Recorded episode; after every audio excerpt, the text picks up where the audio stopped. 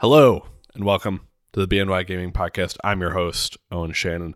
Joining me is the carpet extractor, Mark Gorski. How are you? Uh, it's a good week for gaming, Owen. Uh, I'm happy to be here to talk with you, my favorite guy, the the number two gamer on B N Y Gaming Podcast about games today. I'll take number two in this case. Um, you may be thinking, like, he always introduces the D M first. Is he switching it up this week?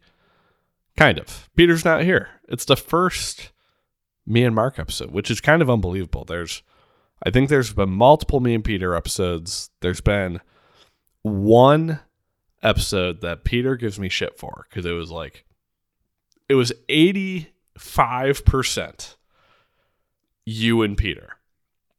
I just had surgery. I did not plan to talk very much because it was specifically throat surgery.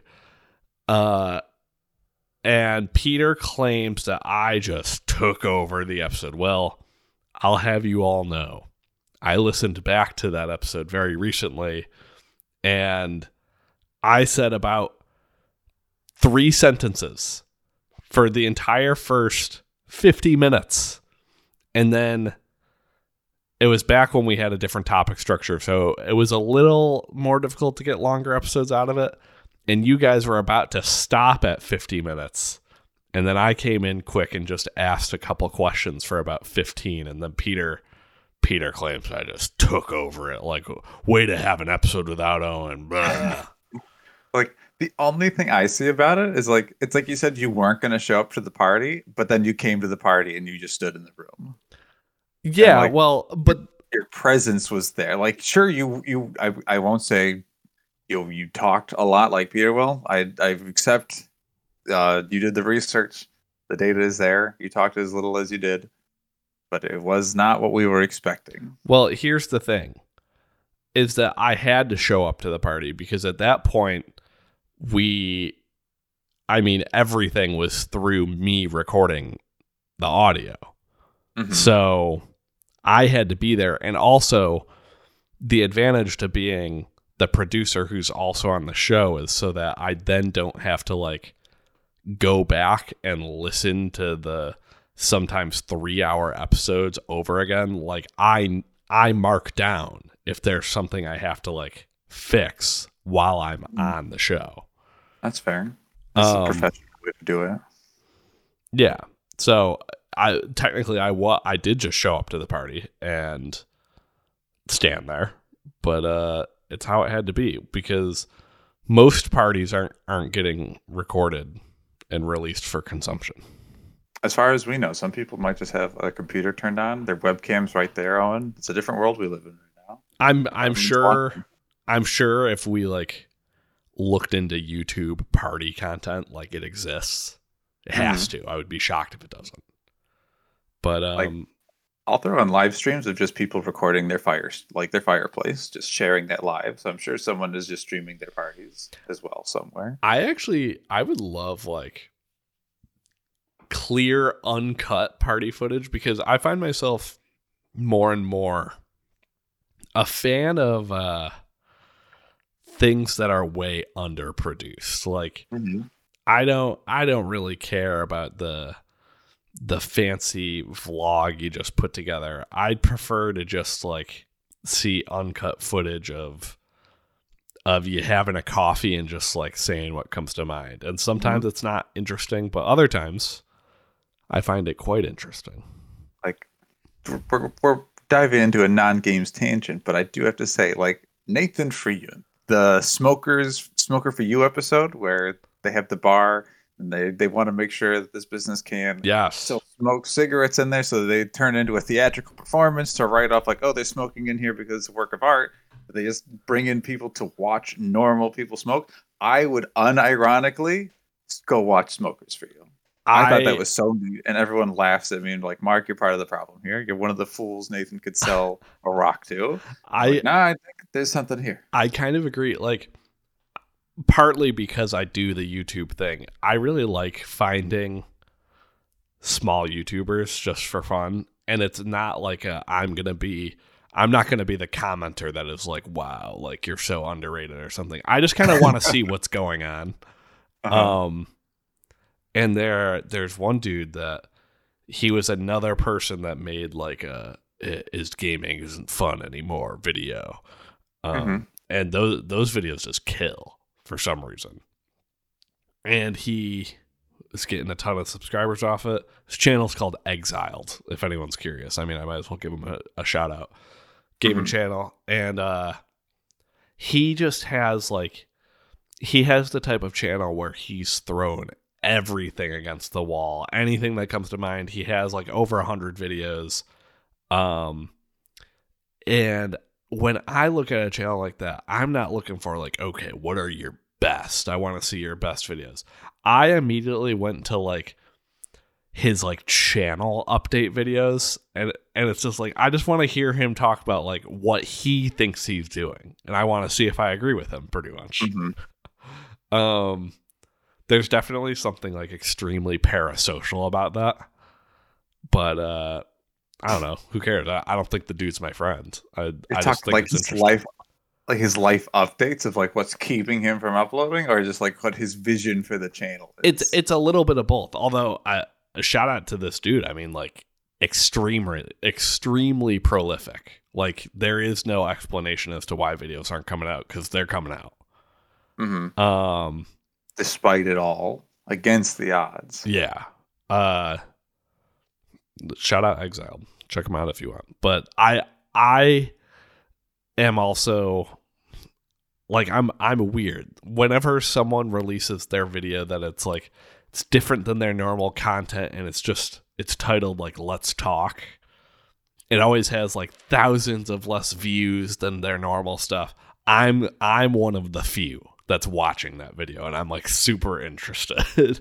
Mm, that's interesting. I mean, you're putting your stuff out there too, seeing what everyone else is doing, whether it's just the competition or just inspiration. I totally understand that, and I uh, I would like to think that it's it's even a little bit more than just the fact that it's something I'm interested in. Like, eh, maybe maybe it's my love of podcasts, where podcasts just kind of give people a platform to just talk about whatever, like we're doing right now. We should be talking about games. Um, you don't get that flavor all the time on YouTube. YouTube is often very like, this is what the video is about, and I'm I'm going to talk for forty-five minutes too long in this hour-long video about that thing. Mm-hmm. Um. Anyways, this this is actually a good kickoff. We're we're calling this the pretentious episode because we don't have Peter with us, so we have to take advantage of that and talk in the ways that Peter doesn't doesn't really allow us to talk. Mm-hmm. Peter's so mean on this podcast. He only yells at us. That's what he likes to do here. Yell at us specifically. Yell at us. And, you know, at this point, I I don't even think I want to hear his opinions on, on Nier Automata. Like, whatever he's going to say about it, like, is it is it worth anything to the world? Like, ultimately, I want him to have to sit down and listen to me talk about Nier Automata at this point. And he, like he will be forced, because he has played the game, to understand what I'm trying to say, and that's the closure I just need. That Whether that might actually, actually that might be the perfect idea, of not only make him finish the game, but when he finishes, he's not allowed to come on the podcast and talk about it. Like he just has to listen to your thoughts about it. That's amazing. Uh-huh. Yeah, I'd be like, Peter, we're skipping you for what you've been playing today, because we just don't give a shit figuring out when he plays it. And he'll just say, motherfucker, why would you have me play this game if this is what it's going to come to? I do all this. I work so hard, spending a year playing this game. And I'll say, too bad. I'm just going to play X COM, Peter, and then you can do the same to me. You got the dumbest predictions, the easiest guesses. I say easiest. Uh, some of his guesses, like his predictions, let's talk some shit about Peter and his predictions. Picking that the Switch is going to be one of the best-selling consoles and getting certain like numbers, I felt like was kind of like, I don't know if I want to say a slam dunk pick. Uh, and then also saying P S V R two wasn't going to come out this year, also, I feel like was a low-hanging fruit. The other thing that I still need to listen back to, it because I can't believe that I let this slide as part of the uh. like ruling for his prediction, is saying that I would love Horizon Forbidden West, it will make my top ten. Of course it'll fucking make my top ten. Like, how many Probably. games am I playing? Yeah, fair. If it was like top three, maybe that would have been the best way to frame it. But, you know, this is something we have to understand for next year going into it. Yeah. And also, because of it, he's ultimately going to take the fun out of the predictions, because now... I I approached the prediction episode assuming there were no stakes and that we were all just going to like try and have a fun, goofy time. No, like now I need to go into next year and and predict that uh, the next edition of the R T X forty series is going to sell a lot. Mm-hmm. And yeah. uh, does that prediction get anyone excited? No, of course not. But it will get Peter to play bullies, and that's what really matters. Exactly. Exactly. I'm just going to predict PlayStation's going to release video games, you know? Or, or I could probably get away with saying Xbox release video games, and everyone will say, you know what, that's fair. That's on the table. Yeah, you, you could maybe get that prediction wrong. Uh-huh. Um, there was recently, uh, kind of funny, does their kind of feudy thing, where they were getting a survey out there, and I felt very proud of myself by being a part of the survey, and they asked... Uh, what game is Phil Spencer really good at? And my answer was The Waiting Game, and I hope that shows up in like the actual result. I uh, I did that survey. I did not answer every question because there are some questions where it's like I think I'm I would just muddy the pile if I answered. Like I can't do it genuinely. Mm-hmm. Um, I don't remember that question. It was just Monday, I think. This one, I I saw the link for this this feud, or I don't know if it's the same one that you might have filled out. If it was not this week, oh well, I don't know. I assume it was the same one. I mean, I, I just saw it like probably a week or two ago. Um, I uh, the answer I was proud of, it was name a game with a sex scene in it, and I said The Sims three. Hey, that's really good. Um, I I genuinely, besides The Last of Us Part Two, I couldn't think of any other ones. I think of God of War Three. That's a pretty iconic one. Or it's uh, literally. I've, I've never played God of War Three. Fair. I mean, and, I feel like I shouldn't have played God of War Three because it was my first God of War game, but here I am. And technically, could you say San Andreas with hot coffee? Maybe. Probably could get away with it. I'm sure that'll probably be one of the answers for it. I'll never hear it because I, I don't subscribe to their Patreon, so I never hear the post shows. But I, I never do either. I'd like to think maybe maybe in a world where they just want to share a, a clip bit of like, hey, this is what's going on here. My answer. There was right there. One Gamescast where they made it the whole episode. They just played Kind of Feudy the whole time. I, I actually thought it was a great time. I mean, that's a good selling point right there. Just being like, hey, here's what's happening behind the curtain, guys. Come in, come in. Um. I just, I liked the style of the fact that they they did it for, for a whole episode and we're keeping score. Like, I imagine their post shows are just, you know, they do it for like ten minutes and then they're done or mm-hmm. whatever. Um, okay, housekeeping. Episodes each Monday. Uh, Game Club game is Rayman Legends, and encourage you to write in at b n y gaming pod dot com. Or not dot .com. I just completely made that up. b n y gaming pod at gmail dot com. Write in. We we want to foster community here. And how can we do that if we're not hearing from the community? How? We're going to talk about Dunkey's video game publisher, Big Mode, today. We're also going to talk about the Game Club games that we would pick if we didn't have to deal with Peter. What we've been playing, as well as... a nice pretentious topic about our temperature check on the state of narrative games lately.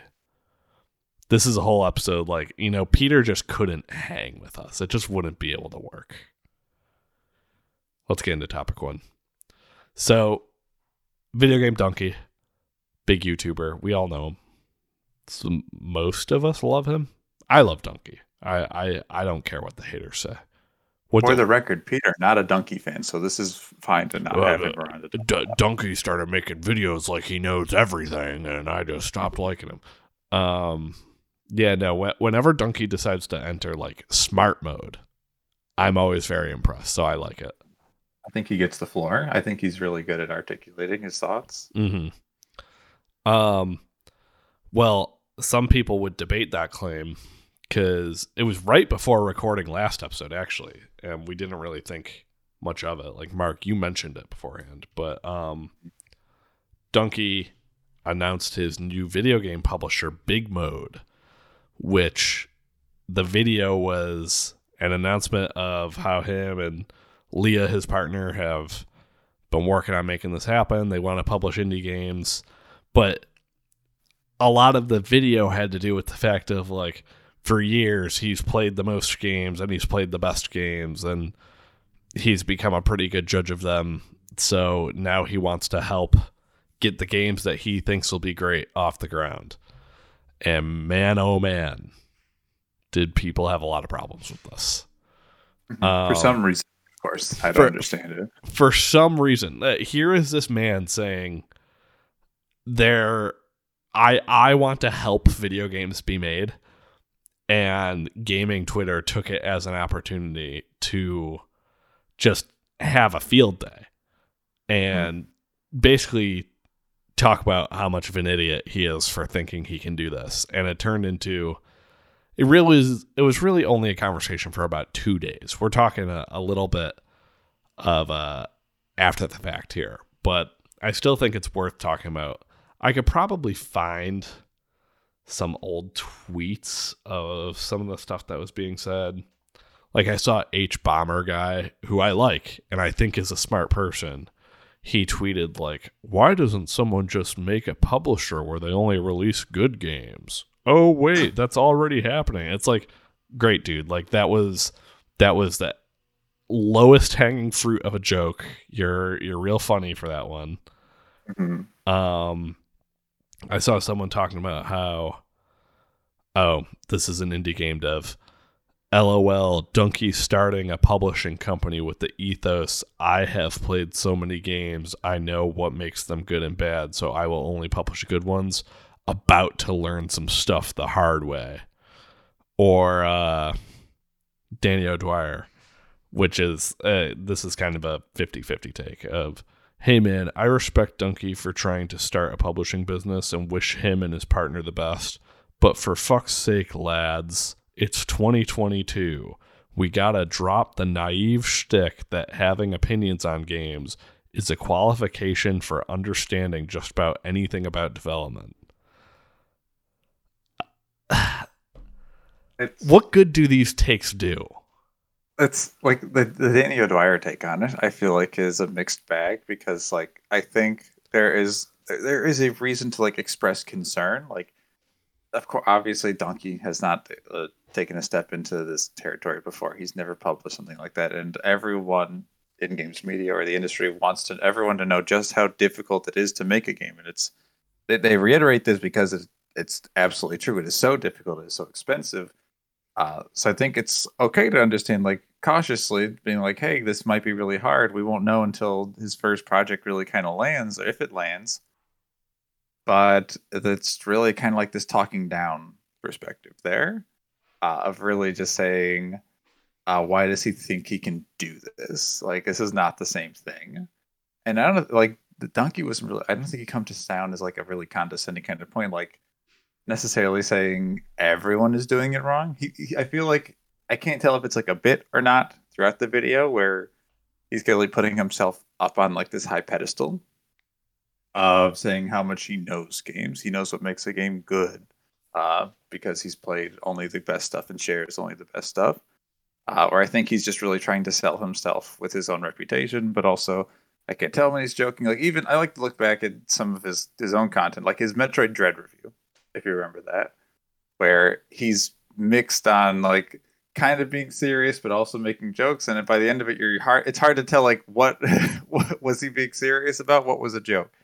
Uh, or I think that's something Dunkey can blur the line on of uh, his seriousness and his uh, lighthearted humor. It's kind of jest. Uh, but I, I feel like he, he, like I do believe uh, he really wants to do something here, and he's not trying to say like people are always making the worst stuff. I think he's mostly pointing at like Steam, uh, where there's just thousands of games that aren't so hot. mm-hmm. uh, versus necessarily like, oh, uh, X Y Z game from triple A company came out and it's uh, not interesting whatsoever. Like, I don't think this is a jab at most developers. I could be wrong by any means. Like, I can't speak for sure, but um, uh, like there's, there's definitely reason to be concerned, but not definitely go on to say like these these YouTubers. Like, I, I point at YouTubers because like, I feel like uh, that's that's a perspective that I, I feel like in the past historically has kind of made comments on game development where they don't, they're not sure what they're talking about. But I. Like, I feel like Dunkey is not just some guy who feels like he can take a spin at games and will just be completely caught off guard when he realizes how difficult it's going to be. Yeah. Like, I I trust that he understands what he's getting into. Not that that guarantees success by any means, but uh, I don't think he's that clueless going into it. I feel like I, of, of anybody, I trust him to take a, a, a spin at the wheel here more than many others. So... so I'm I'm gonna keep reading tweets here for a minute, uh, uh-huh. and we're gonna go to my my own tweets in a second. Ooh, exciting! Um, uh, today, this this guy I follow on Twitter, his at is Doc Squiddy. He's a game dev and a critic, and I don't always agree with him, but I I typically respect his takes a lot. Um, someone asked his take on it, and he said, saying, "quote I'm going to do something no one's ever done before and only support good games." Makes me worried he would really struggle to see games in early rough stages, so he would only fund projects near the end of development. I don't know if his expectations are realistic. I think in my response, he thought I was taking a shot at him, even though I, I made it very clear that I wasn't, because I started it with not saying you're doing this. Um, but then I said, many seem to be mistaking his goofy persona for him being a moron. And I'm pretty sure he's an intelligent guy, which doesn't guarantee success, but he probably knows what in development games looks like, what in development games look like, and has considered many potential pitfalls. And then the reason I think he thinks I was taking a shot at him is because he said, I think I'm doing a very good job. I, I think I'm doing a very good job doing the opposite of this, which I, you know, they limit your characters. I tried to make that clear. Um, okay. And then uh, I just followed up with, like, yes, clear, measured take. And I said most others see this as an opportunity to dunk on him. No pun intended. But then again, maybe it was intended. Mm-hmm. Other tweet I want to read uh, is from Merritt K. I believe she's a former Fanbyte person, but I may be wrong there. You are correct. Um, she's not former. She's still at Fanbyte. Oh, at still Fanbyte. At Fanbyte. Yes. Uh. I don't fully agree with the authoritativeness of this take, but there's stuff to take away from it.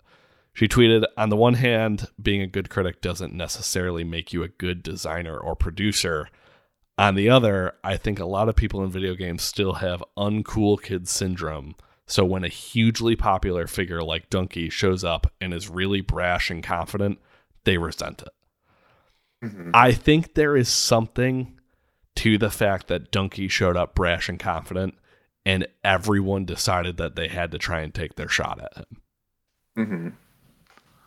I'm not, like, I, I'm not going to fully co-sign like the uncool kid syndrome thing, mm-hmm. but uh, this is not the first time that this type of thing has happened with Dunkey. Like in, in all, I believe he has two games media videos where he talks about like the issues going on within games media, where he is mostly on the money. When those videos came out, games media then had their fun of trying to take shots at him the whole time. And guess what? Dunkey is bigger than like all of these people could ever imagine. And you know what? It's not unearned. Like, I think he's actually better than majority of people you see in games media, and his position would indicate that. Mm-hmm. So there is just a level of like, kind of because he's the king, people want to take shots at him, and I think most of the shots miss overall. I think Dunkey has, like, in those game critic videos and a couple of his other reviews, he's made some enemies out there, uh, and really stood by some of his takes, where whether it is like what he feels about games media. And over the past couple of years, he's made enemy with a lot of J R P G fans because he, there's a lot of things about J R P Gs that he hates and thinks are like objectively bad, but they're actually aspects of J R P Gs that people love on the regular. Uh, even like, he's kind of making some comments about the farming games that he thought all looked like shit in the Nintendo Direct, even though like it's at their core, they seem like pretty safe, fair farming games. And maybe that's what he's trying to get at with his take, saying like they're not interesting, they're not different enough. But the way he kind of articulates there, like when he says they are bad, is just flat out awful. Uh, and maybe there's some disconnect there. But uh, I, the Dunkey doesn't back down from his takes a lot of the time. And maybe, maybe that's, a, I think, maybe a good part of a good critic is standing by what you've said uh, to, to a certain degree. But uh, I could see why some people are hesitant to uh, trust him in this way. Like, under, just understanding why they would maybe feel this way. But at the end of the day, I don't think that's a reason to, like, really lash out against him in this way. Like, like we're saying other people are. I feel like some people's criticism here is just way more harsh than it needs to be. And whether it's because uh, Dunkey has become your enemy to some degree, he has said something that you don't like, or rather just, oh, YouTuber who has never walked into game developer thinks he can do it just as easily because he has played games. Uh, maybe there's something about that take they don't like. Uh, I feel like people have angles to not trust Dunkey or trust anyone coming from that background, really. But the way they kind of go about expressing that kind of, uh, I don't want to say pessimism, but Uh, reason to not be super confident in what he's doing or be cautious about what's going on. Uh, I think people are really kind of dropping or dropped the ball, not dropping. It was like a couple days and people stopped talking about it. Like, I, I don't want to make it blow on like there's a whole war going on. Mm-hmm. But uh, I feel like the initial reaction was just way stronger from some people than it really needed to be. Yeah, I think, I, I mean, the correct take here is that Uh, it may or may not work. It's worth a try, and I'm interested to see what he does. Like, mm-hmm. I, I don't... The only reason I have opinions beyond that is because other people made me have those opinions. Mm-hmm. I watched the video and just thought, yeah, that's pretty cool. Yeah. I saw it, was excited at the premise, like, wow, what kind of games is Dunkey going to really, like, capitalize on and really put out there? Uh, just excited to see the work that he wants to do and put out there. Not think of like the consequences of like, oh, someone else thinks he's going to do this. Is like he going to do it and then just talk shit about everyone who can't do it as well as he can? Like, is that what's going to happen? Like, well, I don't ma- think maybe. That and also, if if he does it, I think it would be funny. Like, I, I think it depends on who he's pointing at and la- like punching down on. Like some devs, maybe I could be like, okay, haha, we can. We could punch down on them, perhaps. Maybe not that they would be punching down in these examples, but uh, I think it would really depend. Versus just like, aha, I've done this, and you cannot, haha, look at me. It's like, I don't know. This is just a hard thing to do. People have tried. Sometimes you, some projects have more eyes on them than people may have even wanted to do or wanted to have, and they were ready for. And, and Dunkey just came in ready. I don't know. I, uh, I... I know you do, you don't agree with me on this, but I, I long for days where media people were a little more combative with each other in the sense that, like, it's not a dog pile type of thing. Like, someone like Roger Ebert, when he would review a movie poorly, he he would say it to the filmmaker's face and, like, maybe even add a little venom on top of that, just for the mm-hmm. fun of it. And like, I kind of miss, uh, even though I wasn't really around for it, I've just kind of seen old clips of it, like the theater around that of like, yeah, I mean, this, this dude's job is to critique movies, and he's, uh, he's telling the filmmaker right to their face that he, he would have rather been tortured than watch the movie again. Like, uh-huh.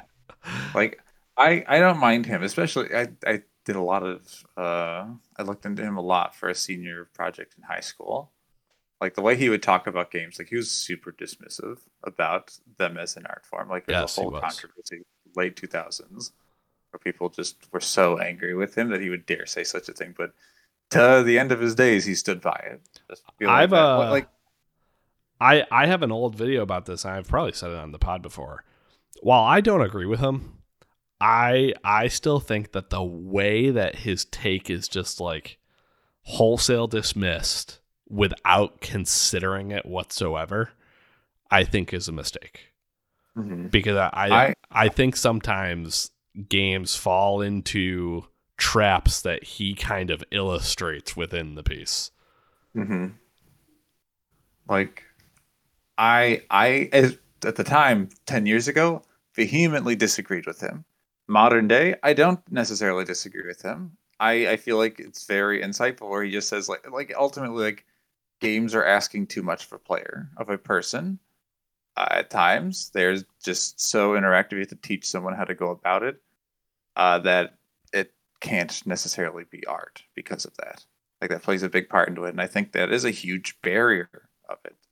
Like I can't go like I love Xenoblade Chronicles three. I can't go around saying like everyone has to play this because of how demanding it is. Like I can't expect someone just like hey, you have to learn this complex battle system and then also invest seventy hours into it to really get it. You know, like and that's it's a lot. No I, movie will ever ask anything nearly as much as I, Xenoblade Chronicles would. I think there's something to that. And also the fact that we can't possibly have a, a uniform experience with the game, pretty much. Mm-hmm. Like whatever whatever version of Elden Ring you played was different than the one I played.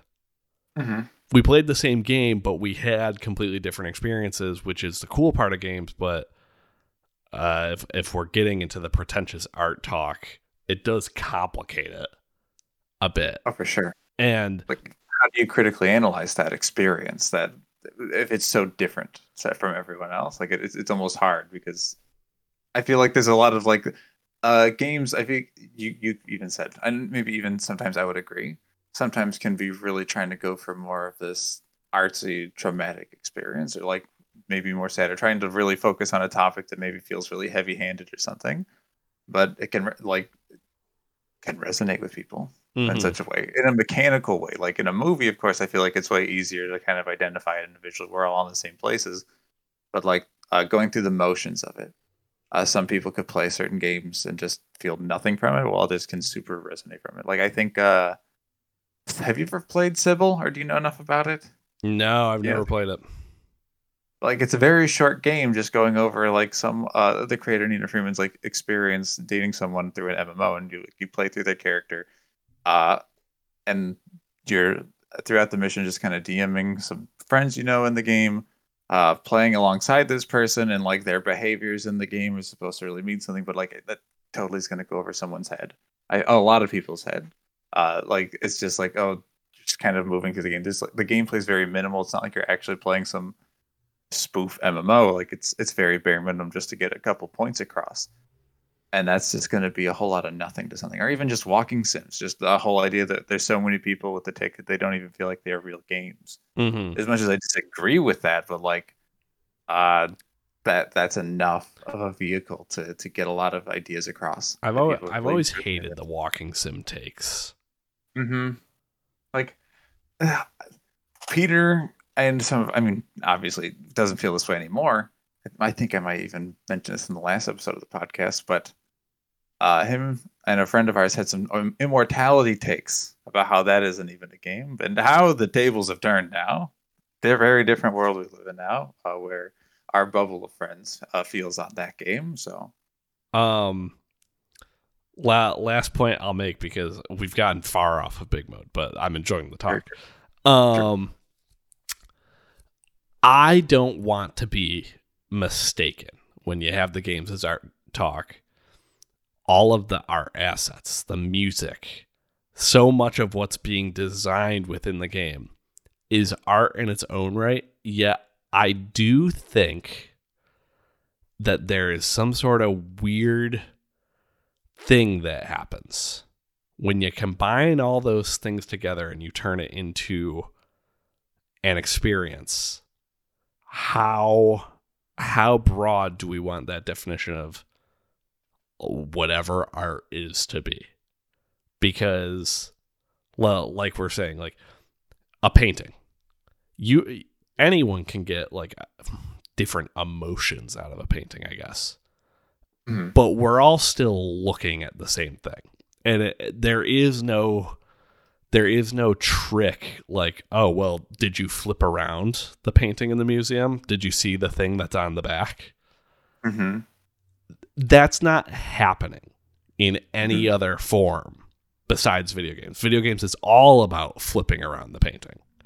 Mm-hmm. Um, Sometimes you got to buy the, the extra booster pack painting that's in the back. Just costs five dollars. Didn't release the same time the first painting came out. That really, really emphasizes how good the first painting actually was. Just not there. Exactly. So when we say that that is a possibility and we can't really enter into very many conversations about games where we understand that we've all had a uniform experience, um, I don't know, it just kind of leaves you in a nebulous space. And I'm not going to come out fully with the take of like, it makes it not art, but it just, it definitely makes it more complicated than anyone typically gives it credit for. Yeah. More complicated than it needs to be. Like, I feel like some people really argue for like that valid, like the validity of that aspect of games. Like, games are really meaningful this way, but it's like they, they are, but not everyone's going to see it that way. And that's okay. And it's the barrier of entry is way higher than anything as simple as like appreciating music on a certain level or appreciating film on a level, novels, uh, painting, art, whatever you name it. Like, I've, every single one has their own barrier of entry, but I feel like games are arguably the most complicated on the most on the on the most fundamental level versus some art show gallery, and you just really can't interpret what someone's trying to do with whatever weird uh, thing they've put together. What might look like garbage to someone versus, I can't beat this game, I can't figure out what to do, or oh, there's I have to download this and install it a certain way. I don't know. It's it's weird. We might talk about it more later for the third topic. Who's to say? Yeah. I mean, I, I warned you. It's the pretentious episodes. Strap in, everyone. If if you don't have your seatbelt on yet, you need it.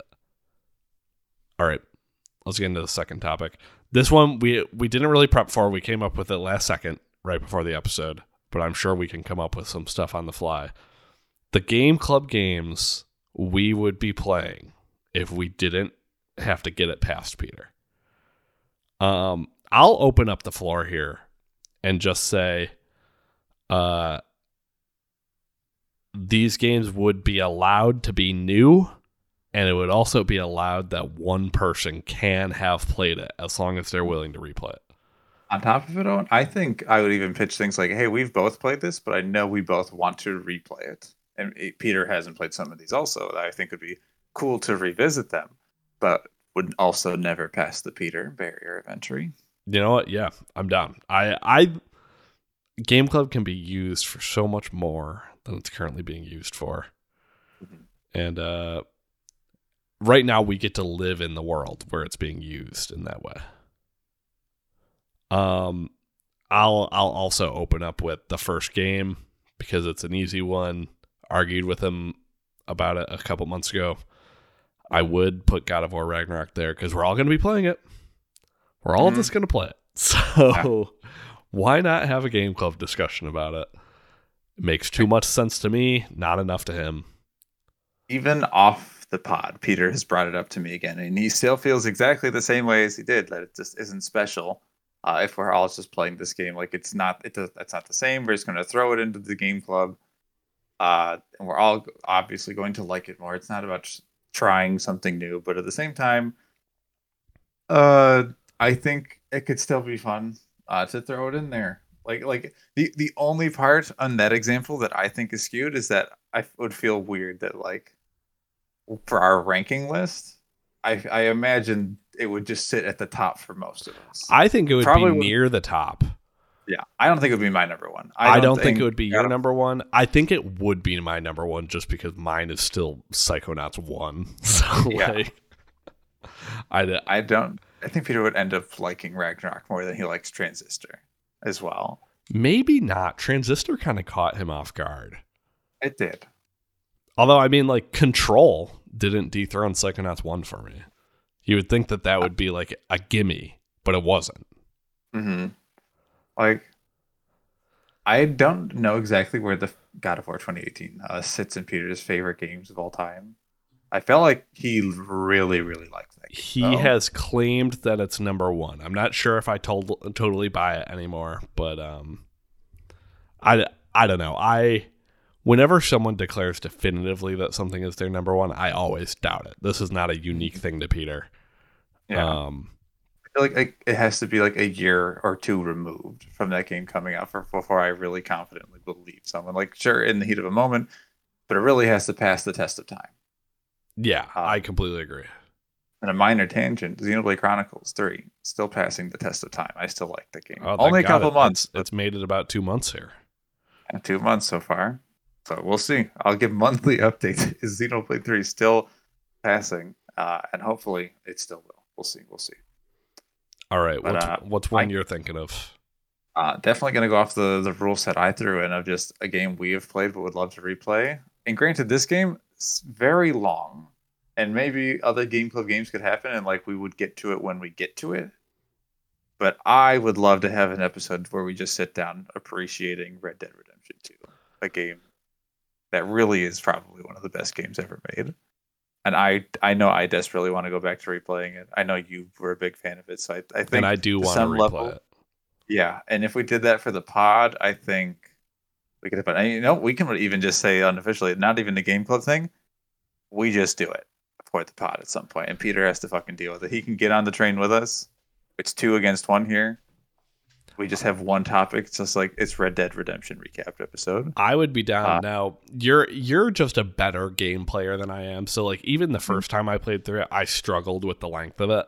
But uh, at the same time, I almost think it's the type of thing that will be better on replay, because now now that I I know the journey that I go through with Arthur Morgan in that game, mm. now I just want to go back and appreciate it more yeah. than anything.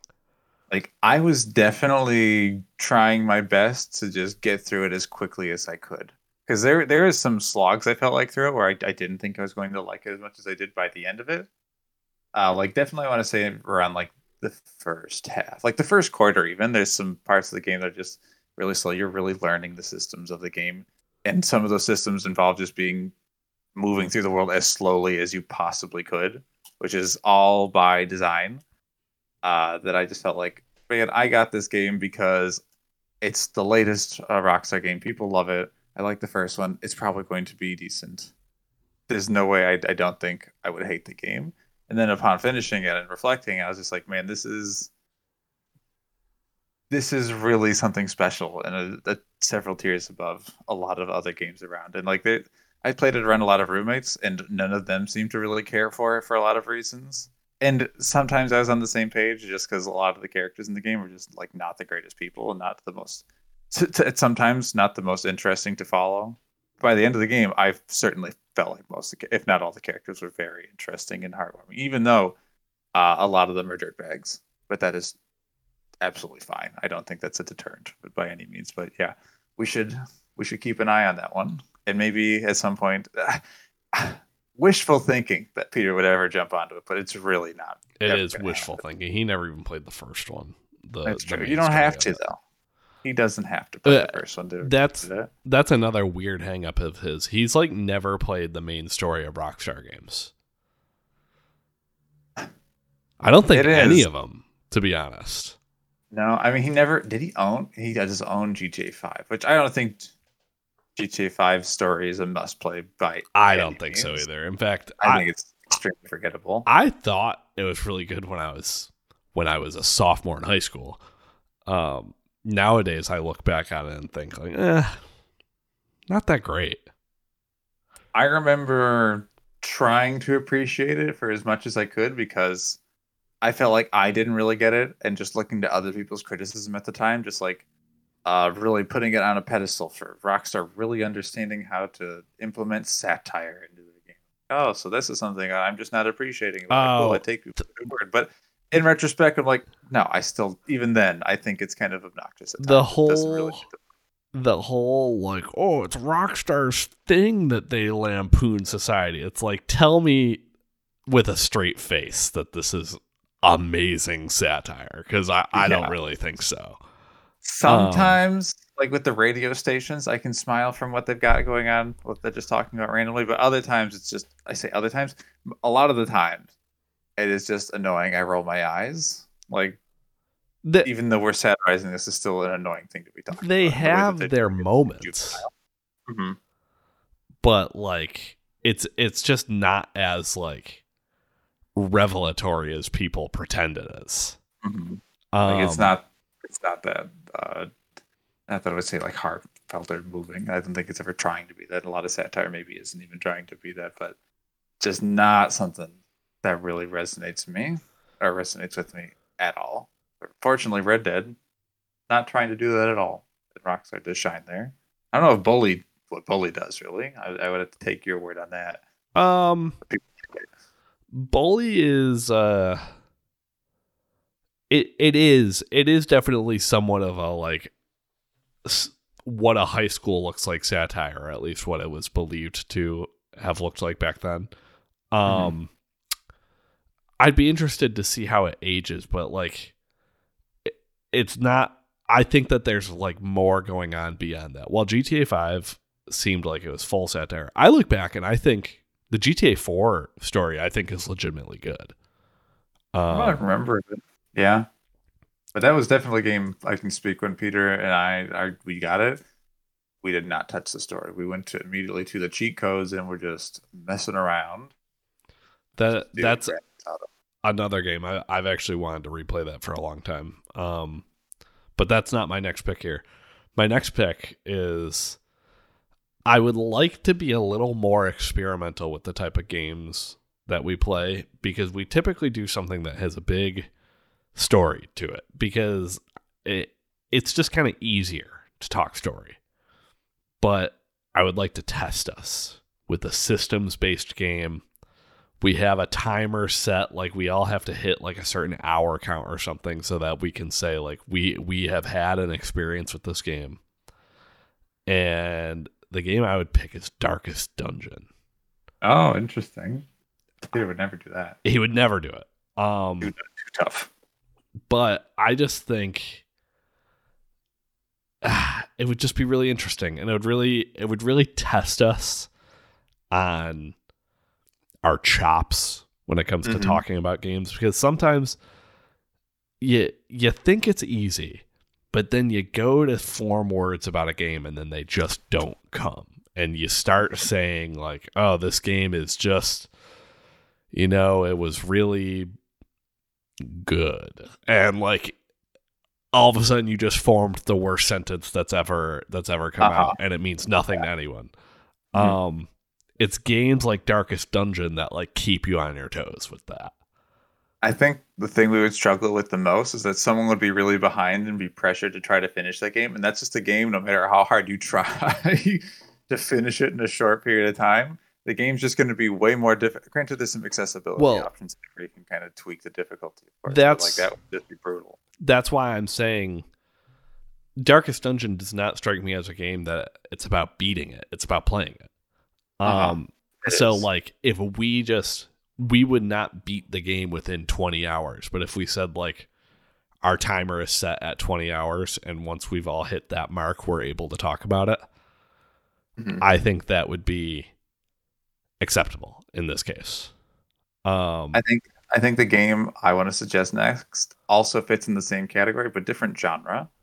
Uh, and that would be The Witness, a game I was never able to beat, but I I would love to hear just Peter's story trying to go through this game, but it would ultimately just be, I gave up after the second puzzle, looked up a guide, I have nothing else to say about it. I yeah. know I don't like it. Yeah, but I agree. And also, I I would definitely, I would hit a mark where I would have to default to a guide because I just wouldn't be good enough to figure it out. You would yeah. probably stick with it as much as you could, but if you ever wanted to have an episode about it, maybe... Maybe you wouldn't be able to pull it off. Although the big thing of The Witness has been spoiled for me, of course. I'm sure it's been spoiled for you up and down. I don't know what it is, actually. Really? I don't like.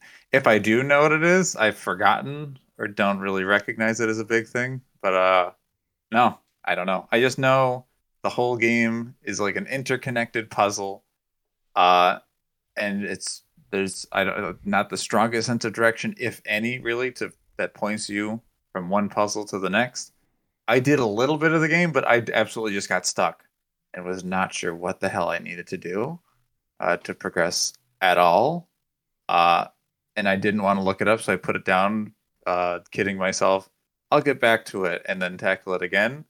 But no, that game really just beat me, and I moved on to something else and never went back to it. Um, I was really into it when it first came out because everyone was talking about it, and I that was also my era of like, oh yeah, everyone's talking about this cool game and I'm gonna be on the cutting edge floor. It was like the first time I was ever kind of experiencing that with games, and I had a notebook and everything, and the notebook didn't didn't help with anything. Mm-hmm. Uh, which pretty much is always the case. Like, how how many times have you had a notebook and actually had it come in handy playing a game? I think I think of twice. Uh, I remember doing it. I remember, and it's mostly the only time I take notes for a game like that is where at the beginning of a game, they dump dozens of characters on you all at once, and I just want to remember their names. So I will just write down their names uh, to help remember. I did that during, when I first played Three Houses, they just show you all the kids. I'm like, I know I will probably remember all your names after like seven chapters, but I want to remember them right now.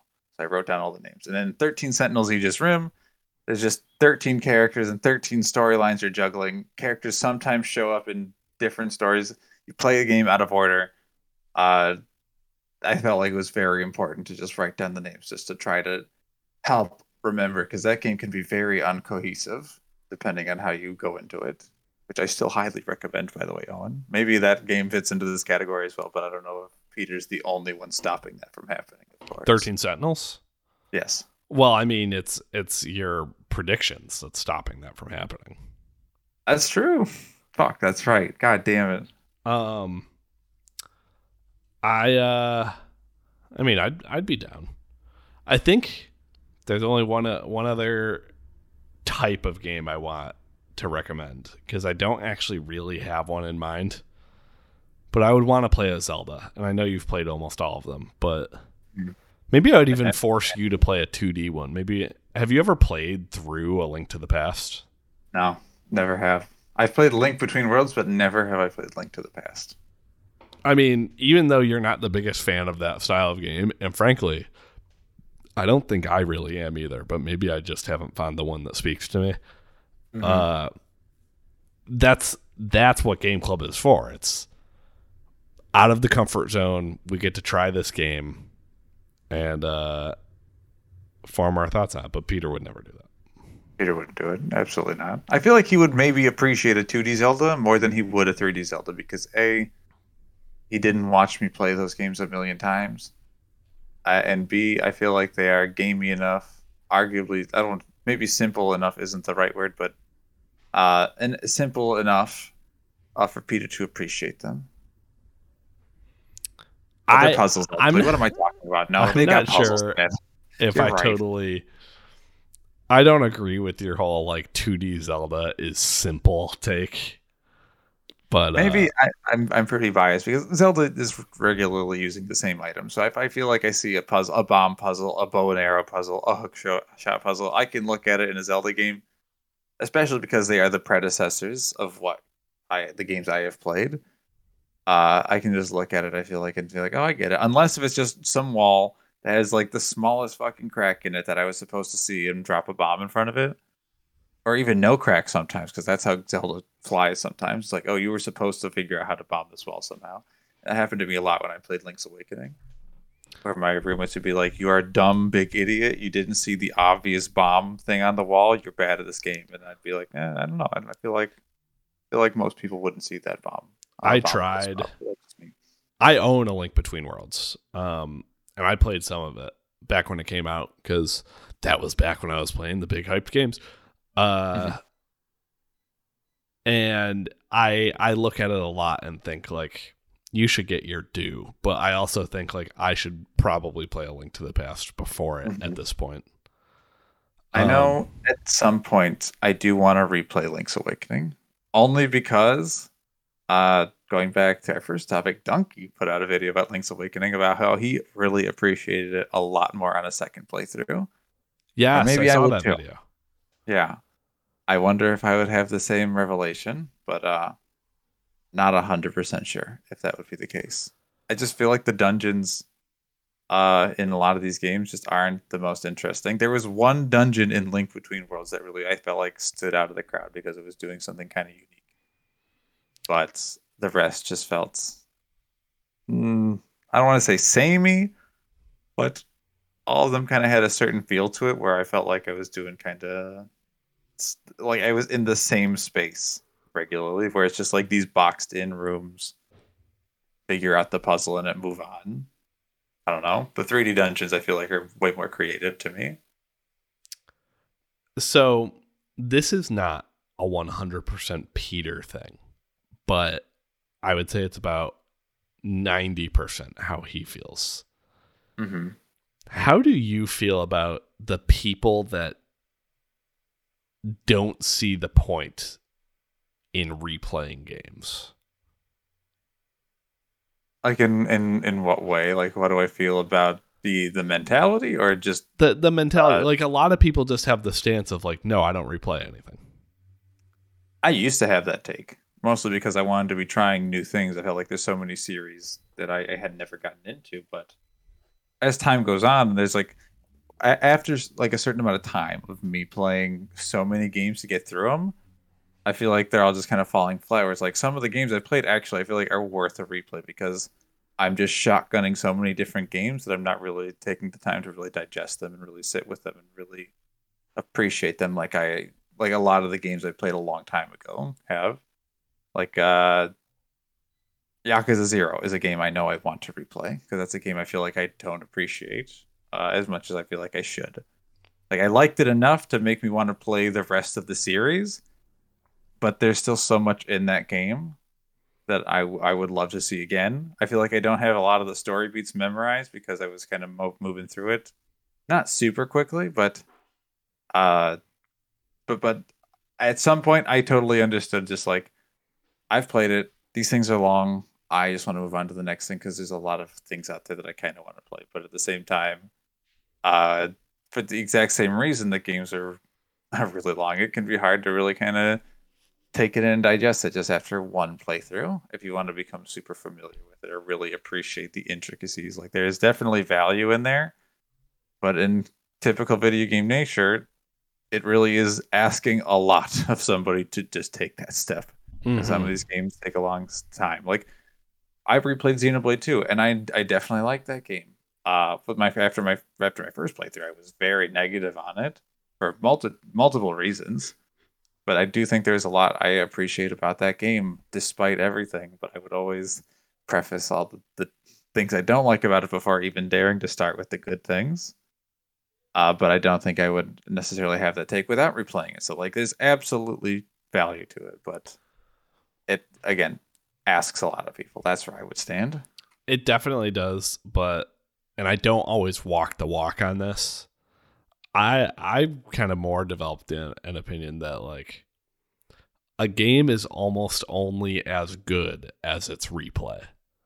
Mm-hmm. Because if you don't want to replay a game, I think I think that is a little more of a red flag than most people give it credit for, because with what what we were talking about of if games are experiential, you you should be comparing it more to like a vacation than you necessarily should be comparing it to a movie.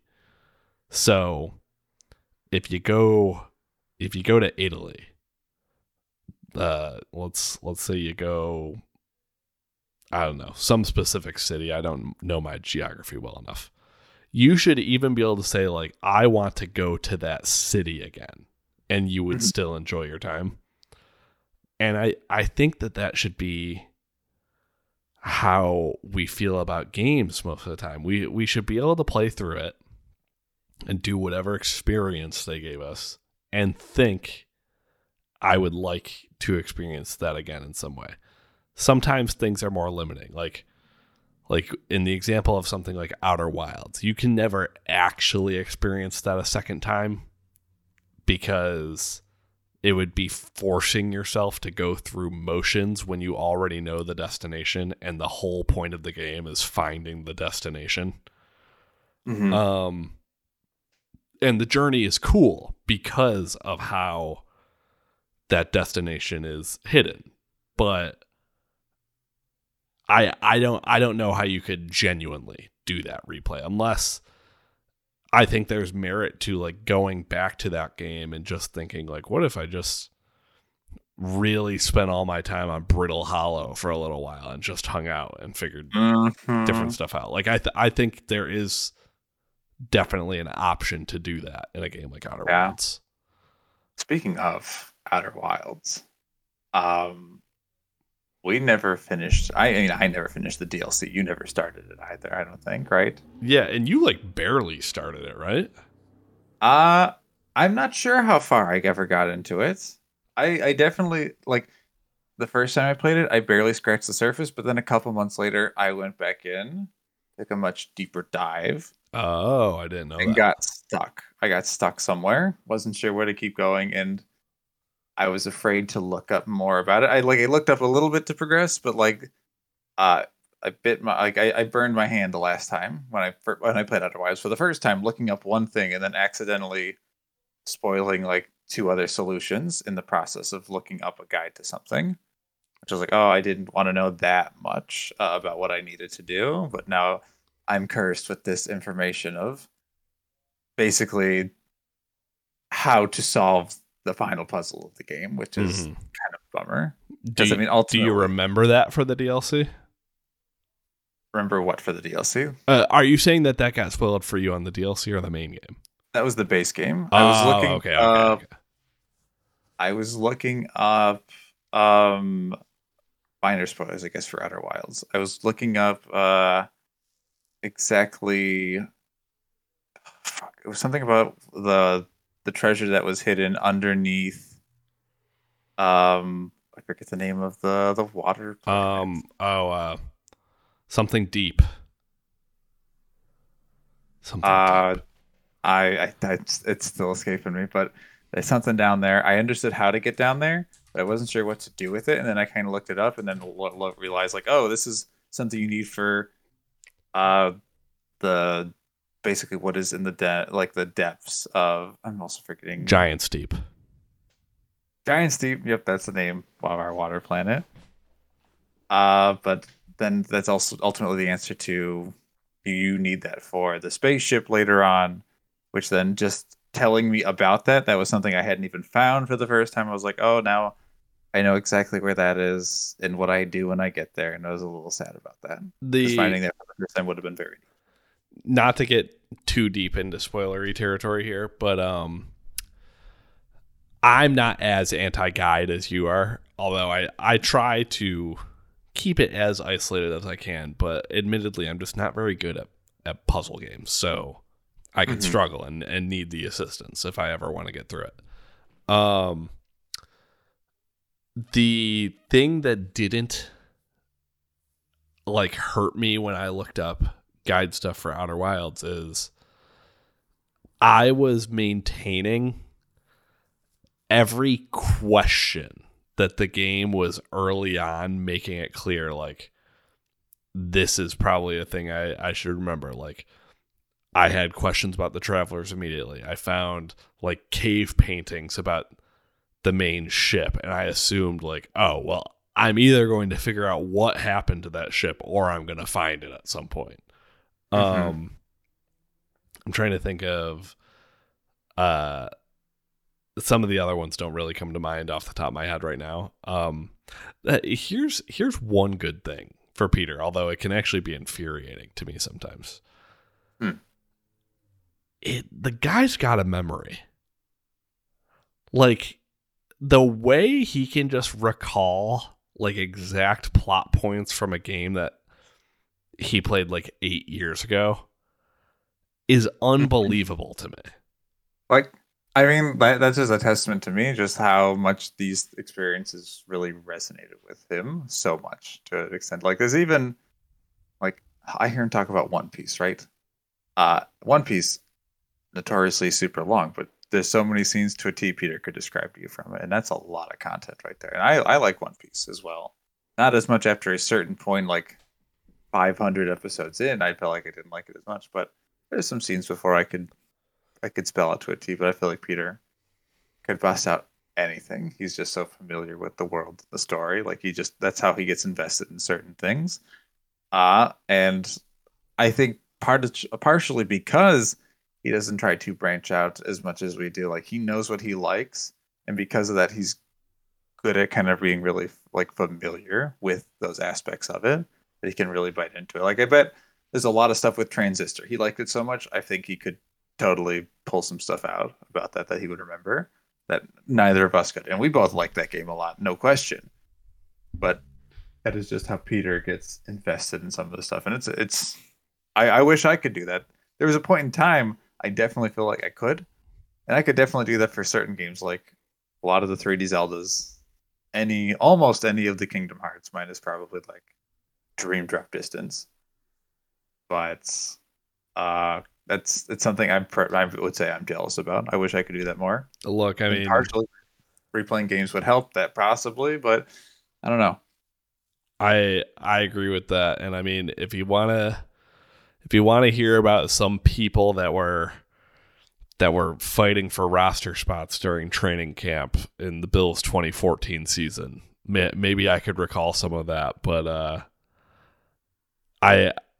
Maybe I just allocated the space in my memory like improperly, because it's like I remember some of the worst sports years of my life better than like a video game I just played. Mm-hmm. I mean, I could tell, like, Peter and I, I challenged so many people who have dared to play Pokemon even a little bit to the Pokemon Cries game, and I can identify most Pokemon Cries, and maybe that's something I don't have to be able to like identify and remember, but I do. I know most Pokemon Cries, most nine hundred-ish Pokemon Cries at this point, so that's pretty crazy. That is. Um, There's only one other game I'd want to mention, which honestly, Peter would say no, but I don't think he's the only one stopping me here.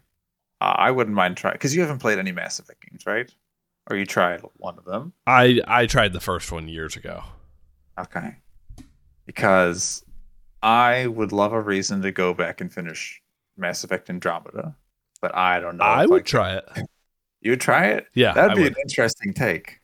Someone who has not played two or three, but they are just flat out playing Andromeda.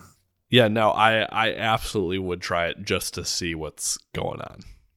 Mm-hmm. I don't know if we could get Peter to do it, but I feel like maybe it's too long. It's just too long. Well, uh, here's the other thing with Peter. I bet he already has committed to memory every plot point that he thinks is stupid in Mass Effect Andromeda. Because that's the other thing that he does. He, like, for example, he, the, like, the day Splatoon three came out, he's like talking to you about what he thinks about like the three M C characters that are at the top of the game. And it's like, this guy hasn't even played the game, and he knows who all these people are. I mean, Deep Cut, pretty iconic band, of course. Who doesn't know Deep Cut? I, uh, they can't, I don't care. No, that's not. I can't say that anymore. They're the most irrelevant Splatoon band of them all. But Peter, just being a Nintendo guy, I feel like comes down to that. I know. Um, it's just it. It never ceases to surprise me that like he's a Nintendo guy to the point that he just is filling his brain with all this knowledge about the Nintendo games he never plans to play. Mm-hmm. I blame Smash Brothers. That's keeping himself on his toes for the next Smash Brothers of what can and cannot be possible. And that is a game Peter absolutely would play. I th- I think uh, I think you might be right on that. Um, I don't think I have any more. And I think it's also about time we move on, unless you have another. Uh, I I could list a couple other things if I really thought about it, but off the top of my head, nah, nothing here. Um, actually, one last thing, the final thing, uh, which would be a really interesting thing to do. Total different take on Games Club, where it's like at the beginning of the year, it's like, okay, guys, we have till the end of the year, each of us has to make it to silver rank in some sort of multiplayer-based game. Whenever you get there, doesn't matter. I think it has to be to get... it has to be better than silver. I say silver just in good faith that I don't want to make someone get to like gold or platinum or um, diamond in something. Fair enough. I may, maybe I'm just too jaded at this point, but say like you guys had to try and get to silver in Rocket League. Like I, I don't think it would be that difficult to do that. If I had a year to do it, I think it would be possible. And I, like we had to do it on our own. We could not be helping each other. We all have our own journeys trying to get there. I... You know, not to brag, but I'm absolutely going to brag. If I was facing bronzes in Rocket League at this point, I think it, I would struggle not to score almost every single time I touch the ball. Like, they're like bots, practically. Mm-hmm. That's um, fair. I, mean, I feel like Rocket League, not that I've actually played Rocket League, but like someone who picks up Rocket League for the first time is just not going to play the game the way that they're supposed to on such a higher level because it's such a unique experience of car flying through the air. That's true. People just gonna play it like just operating a, a racing game, really, and you're just gonna dunk on these people if you know how to move through the air. That is true. Maybe maybe you would be stuck at bronze for a while. Um, all right, let's get into what we've been playing. I think I'm going to start this time because I'm I'm actually happy to to share my stuff for the first time okay. in like almost a month. Um, I've beaten two games this week. Two, okay. Because I've finally beaten Neon White. Oh uh, shit! Okay. It took a while. I got the ace medal in every single level, which is the highest medal. Um, to me, playing through it, it, it wasn't even an option to leave that undone because technically, you you get like this like neon rank thing that if you get a gold in a level, your rank will go down, and you you want it to go down. Like it starts at a hundred or something, and you want to get it down to one or zero. Mm-hmm. Um, and if you get a gold, You you get the benefit of it going down, but then you just see the time of the ace there. It's like, are you really are you really not going to try for this? Of course, of course you're going to try for it. Mm-hmm. Um, I I loved this game, flat out. I mean, I think uh, the gameplay was amazing, um, and it's easily. I would be shocked if it's not in my top five, let alone my top ten. Um. But the controversial parts being the story, I don't know. I, I don't deal with anime that often. And while I used to be a hater, I'm no longer a hater. And I thought it was pretty good. It's it's like very anime. It goes down the different lines that you expect it to go down. Sometimes it's cringy, but I had a good time laughing at that cringe. I'm not sure if I was supposed to be laughing, but I was. Mm-hmm. Um, and I I really have no issue with it. Like I, I've played worse stories in games, I think. Um, I did get what I guess is the bad ending, and I haven't looked up the good ending because I'm I'm allowing myself to entertain the fact that I could go back and get the good ending, because mm-hmm. not only are there different medals you can get in each level, but there's also gifts. And when you get a gift, it just takes you out of the level immediately and just gives you the option to restart it. Like when you're going for a gift, you're not doing what the level actually asks you to do. So it has nothing to do with times or anything. Mm-hmm. Um, Every level has one, and there's a heavy uh, visual novel type gameplay when it comes to how the story is told. And one of the things is that the main character, White, has amnesia, and I basically never got any of my memories back because I guess it all happened through, like, the relationships you're forming. Um, oh, interesting. And I, I ignored that. So when it came down to the final thing, you're given two options, but the one option was, like, grayed out for me because I didn't have enough memories. Uh-oh. Um, I'm interested to see... Uh, how it would go the other way. I'm sure it doesn't change drastically, but uh, I like this game so much. I don't mind if just periodically I pick up my Switch and, and I get a couple gifts from levels. Like, I find myself, I when I go to my girlfriend's house, I often just bring my Switch just in case there's there's downtime of, like, if she, like, takes a phone call or something, or uh, sometimes we just won't be doing anything, and I have the ability to do whatever I want. And rather than scrolling on my phone, I pick up my Switch. If I'm collecting some gifts, earning some memories during that, I think that's time well spent. Has she seen you play Neon White? Yeah.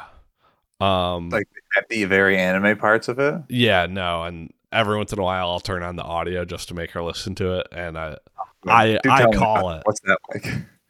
She, it's typically eye rolls, and I call it like, "Oh yeah, I'm I'm playing the anime incel game I've been playing." Uh, that that's how I refer to it to to most people, because that that's that's what it is. That's not to say all anime games are incel games, but this is certainly one of them. Oh um, no, unfortunate. Now, I've never heard that take, but I absolutely believe you. You say no more. I already I get it. Um, I played Xenoblade two. I understand this happens sometimes. Xenoblade two. C- certified incel game. Um, uh, yeah, you gotta call it like you see it. Like, it doesn't make it a bad game. It's just the fact. Um, but yeah, I love Neon White. It's gonna be high on my rankings. I, I really wish someone else would play it. Obviously, uh, Peter isn't going to. I think there's a chance I get you by the end of the year. Like, I want to play it, but th- the thing that is stopping me from playing it is the dumbest thing. And it's just that I am banking on a physical release for this game at some point, and I want that. And I don't want to double dip. And that is it. That's the only thing stopping me, is that I'm super confident in an inevitable physical release of the game, and I will buy that. It's only on Switch and Steam. And I imagine that when it comes to PlayStation, because there's no way it doesn't come to PlayStation, they do a physical release across all platforms to help boost the sales there. I think that's possible. Um, I think James is playing it right now. Maybe I'll maybe I'll be able to talk to him about it soon. Maybe so. Um, what else are you playing though? Oh, actually, one last question on Neon White. What's that? Do you think it's going to be a game of the year contender around the end of the year, or just not quite? So we're talking Elden Ring. We're going to pencil in God of War.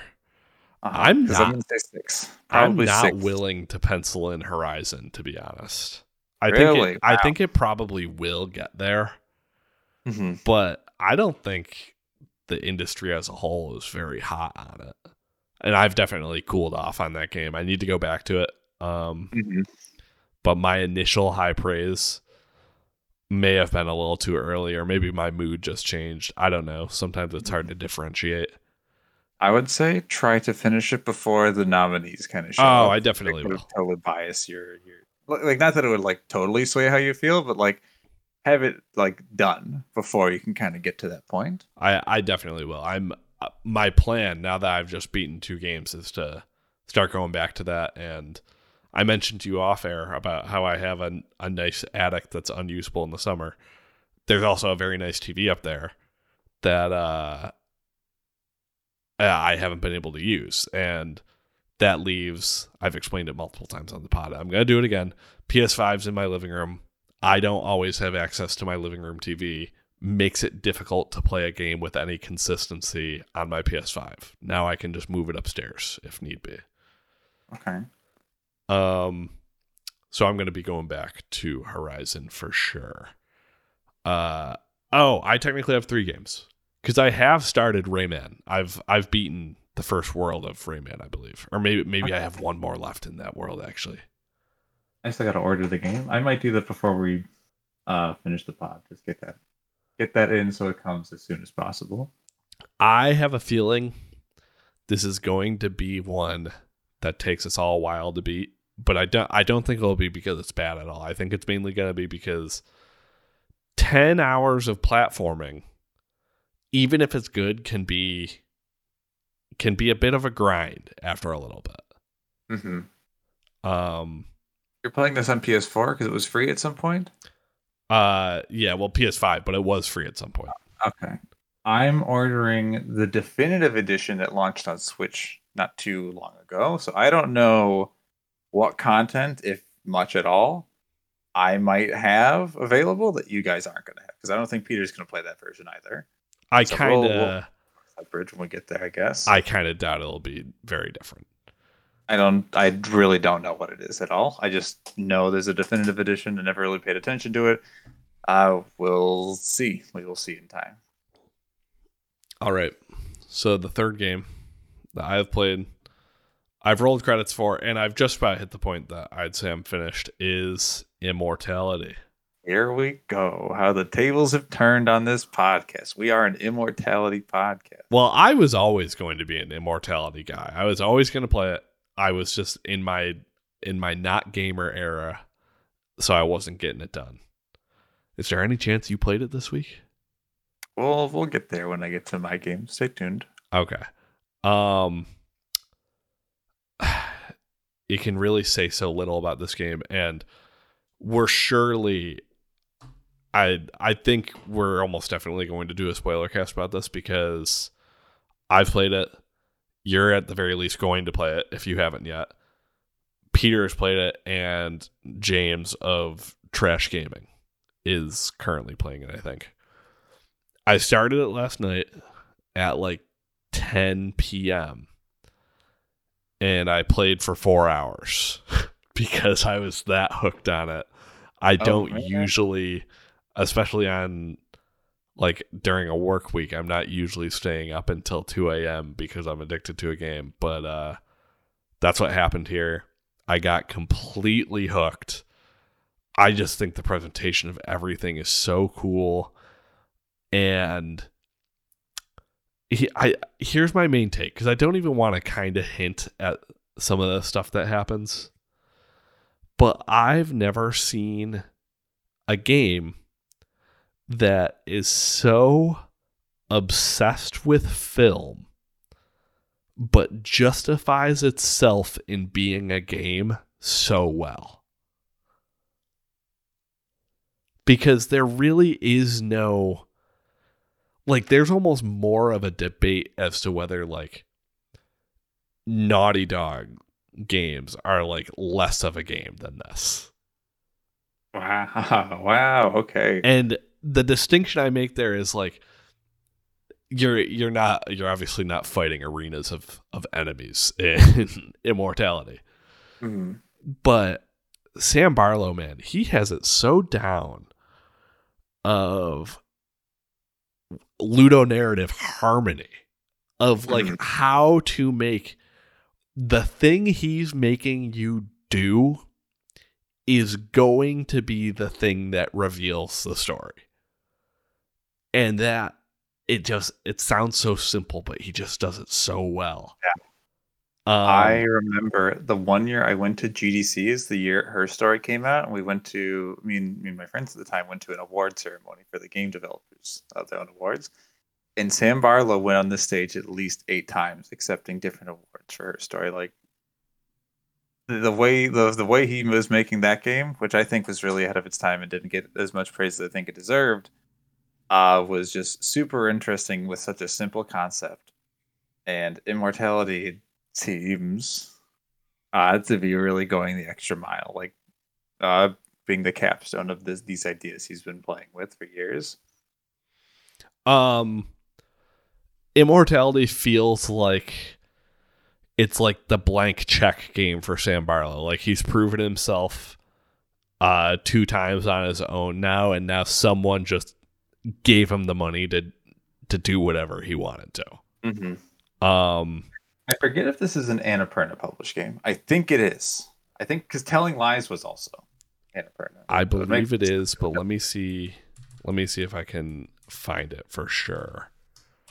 That's Annapurna on the record, loves having their big name, talented creators attached to projects. And Sam Barlow absolutely is one of those. No, the publishers were Half Mermaid and Netflix.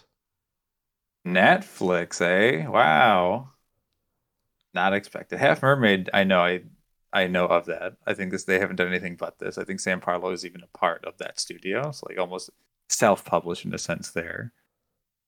Um, but Netflix, no, I actually didn't know Netflix was a part of this anyway. Makes sense. Netflix would want to be a part of this. This is totally up their alley. I uh, I think the acting in this game is incredible, and I think the last thing I'm going to say is while there is no debate that this is a game, this is the type of thing that like film people should be aware of. Um, I think a lot of people in that field think of like what is ultimately kind of like an interactive movie experience, and that they think of like, oh, Black Mirror, Bandersnatch kind of sucked or something. Mm-hmm. Uh, and they just leave it at that. This is, this is something different entirely. This game is so good. Um, And it's another one where I would be shocked if it's not in my top five at the end of the year.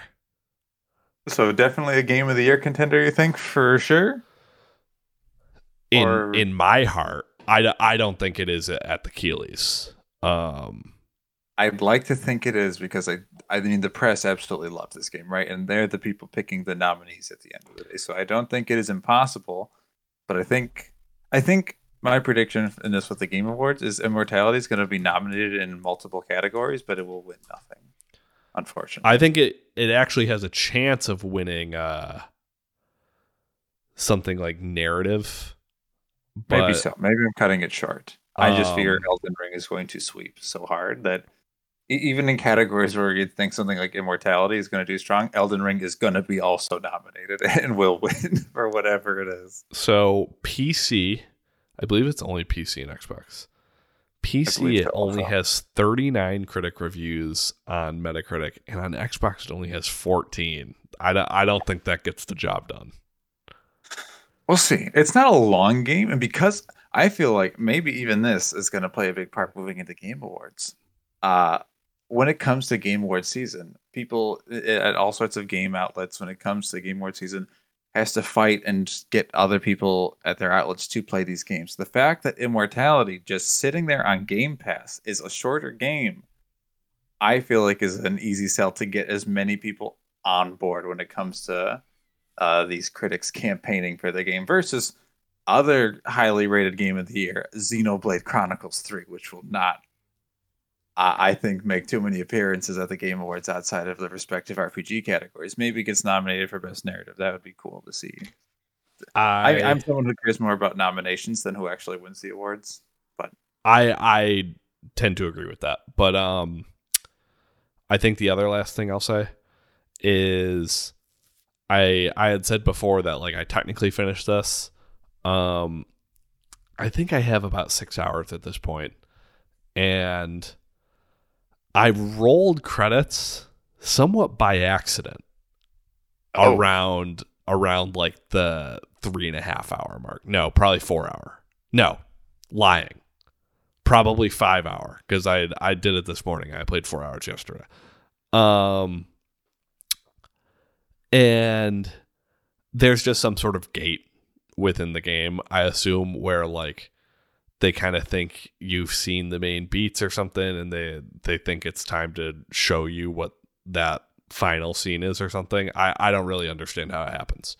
Um, but after I got that, it wasn't even like there was no consideration like, oh, I just finished the game. Because I knew like, well, clearly I'm missing a ton of pieces here. Mm-hmm. Um And I do think I've seen the majority of the key pieces. I'm missing still probably close to one hundred clips. And I'm interested oh, wow. to see what those are because there, there are two hundred two clips. and I have over one hundred. Um, I don't have the exact number, though. Um, and I'm interested in what I'm missing. And the added thing that could be considered a bad thing is I did listen to one spoiler cast after I started feeling like somewhat good about where I was, and they did a good job of like connecting some of the strings, because it's so told it's told so non-linear that it can be hard to keep track of everything.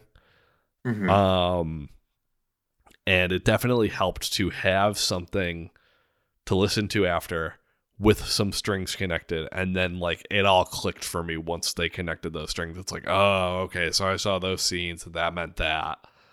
Um, I think there's more to it than just connecting the strings, though. I think there's there's a lot on the bone here. And do you think? Oh, not to cut you off. Continue. I was gonna say, and I'm interested in in continuing to explore that, even though I've I've technically quote unquote finished. Uh, I was going to ask, do you think you'll do a YouTube video on the game at all? Do you, do you have an angle there that you'd be interested in, or not really? Um, I do have an angle I'm interested in. I don't know. There, I, I'll just I'll just spoil it, and if someone gets gets it done before I do, then then I screwed up. There is some sort of thread that I. I would say debatably only I can see here, because it's it's that absurd, that I want to connect between Immortality and the rehearsal. Really?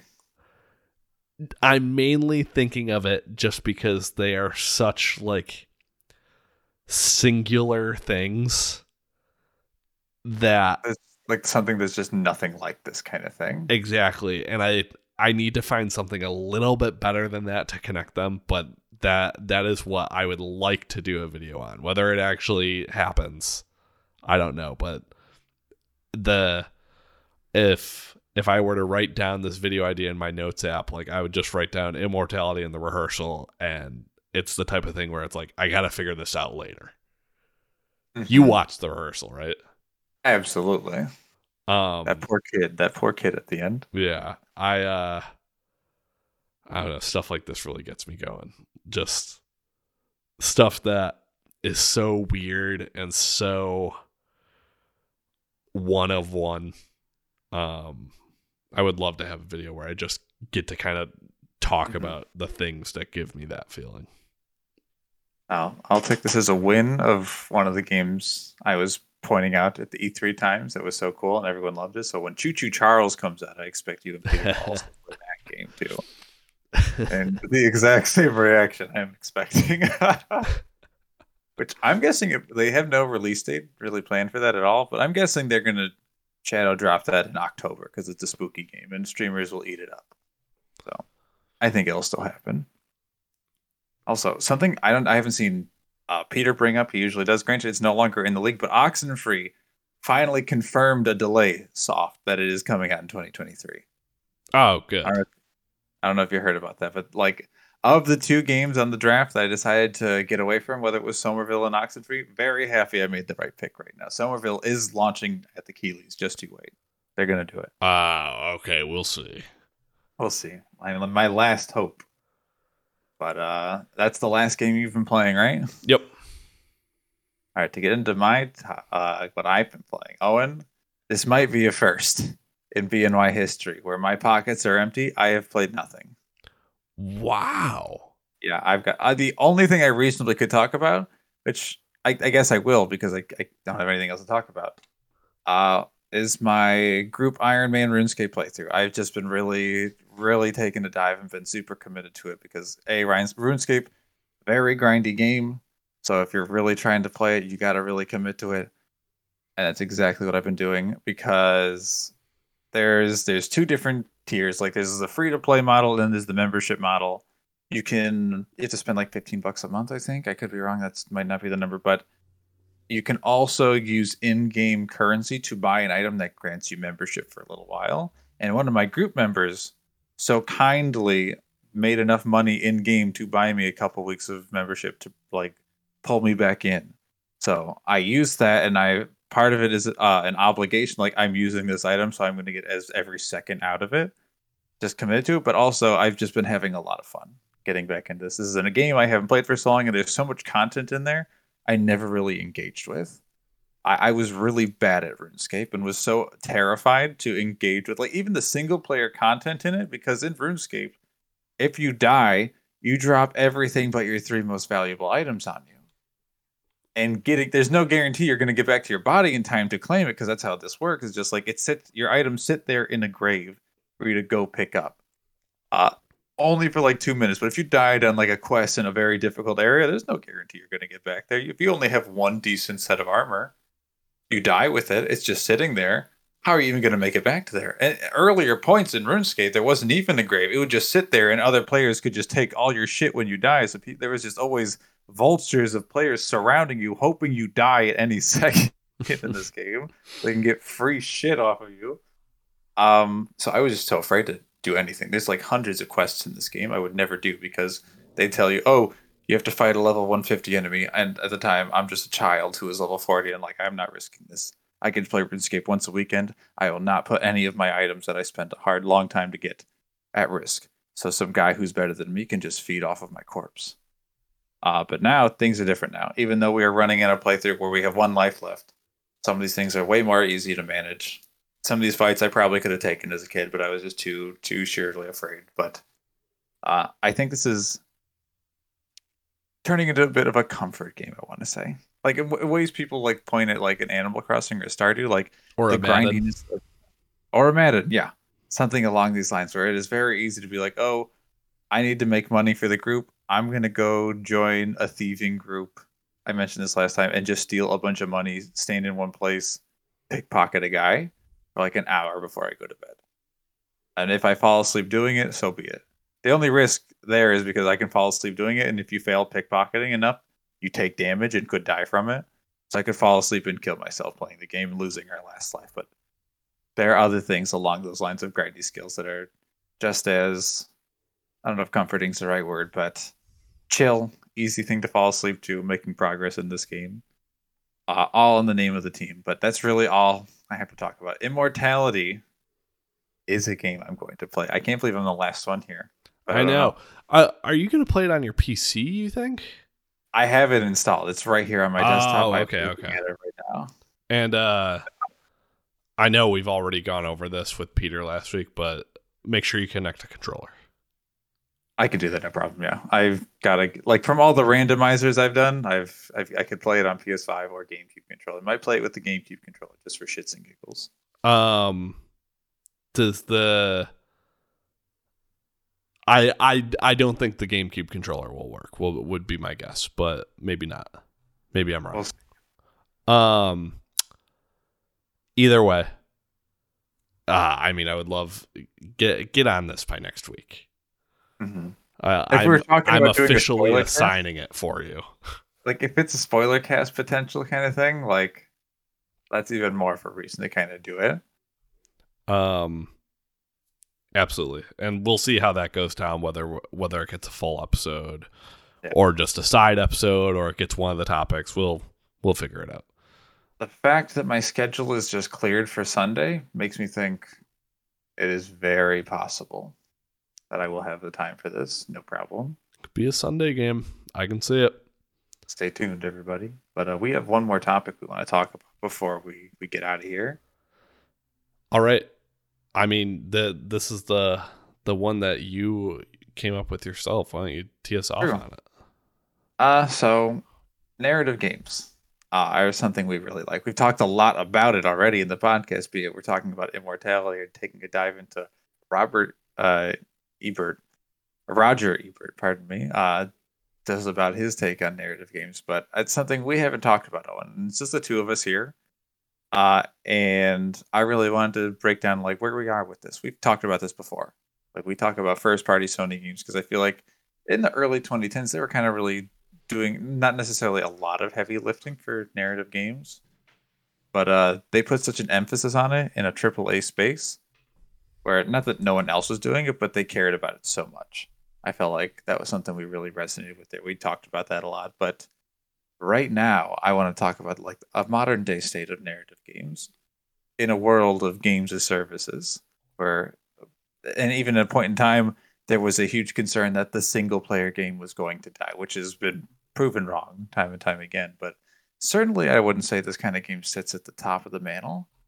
Uh, and we've definitely played games ourselves, I feel like, that really carry the torch there. But like, what are, I'm curious to have this kind of conversation, just like, where where do we think a standard is for games? What do we want to see? But that's that's a lot of questions at once. I just wanted to just first start the conversation by asking, like, how how do you feel about game stories right now, modern day? Well, don't let my my praise of Immortality fool you, because uh, ninety-nine percent of games are not doing what that game is doing. Mm-hmm. Um, and I I don't know if it's a problem point within the industry or if it's me. Because I'd say for this this entire year, even two years maybe, I've kind of had to take that, like, I think they're kind of shit lately. Mm-hmm. Um, I I have a take, and I'll I'll leave this take for you to react to it.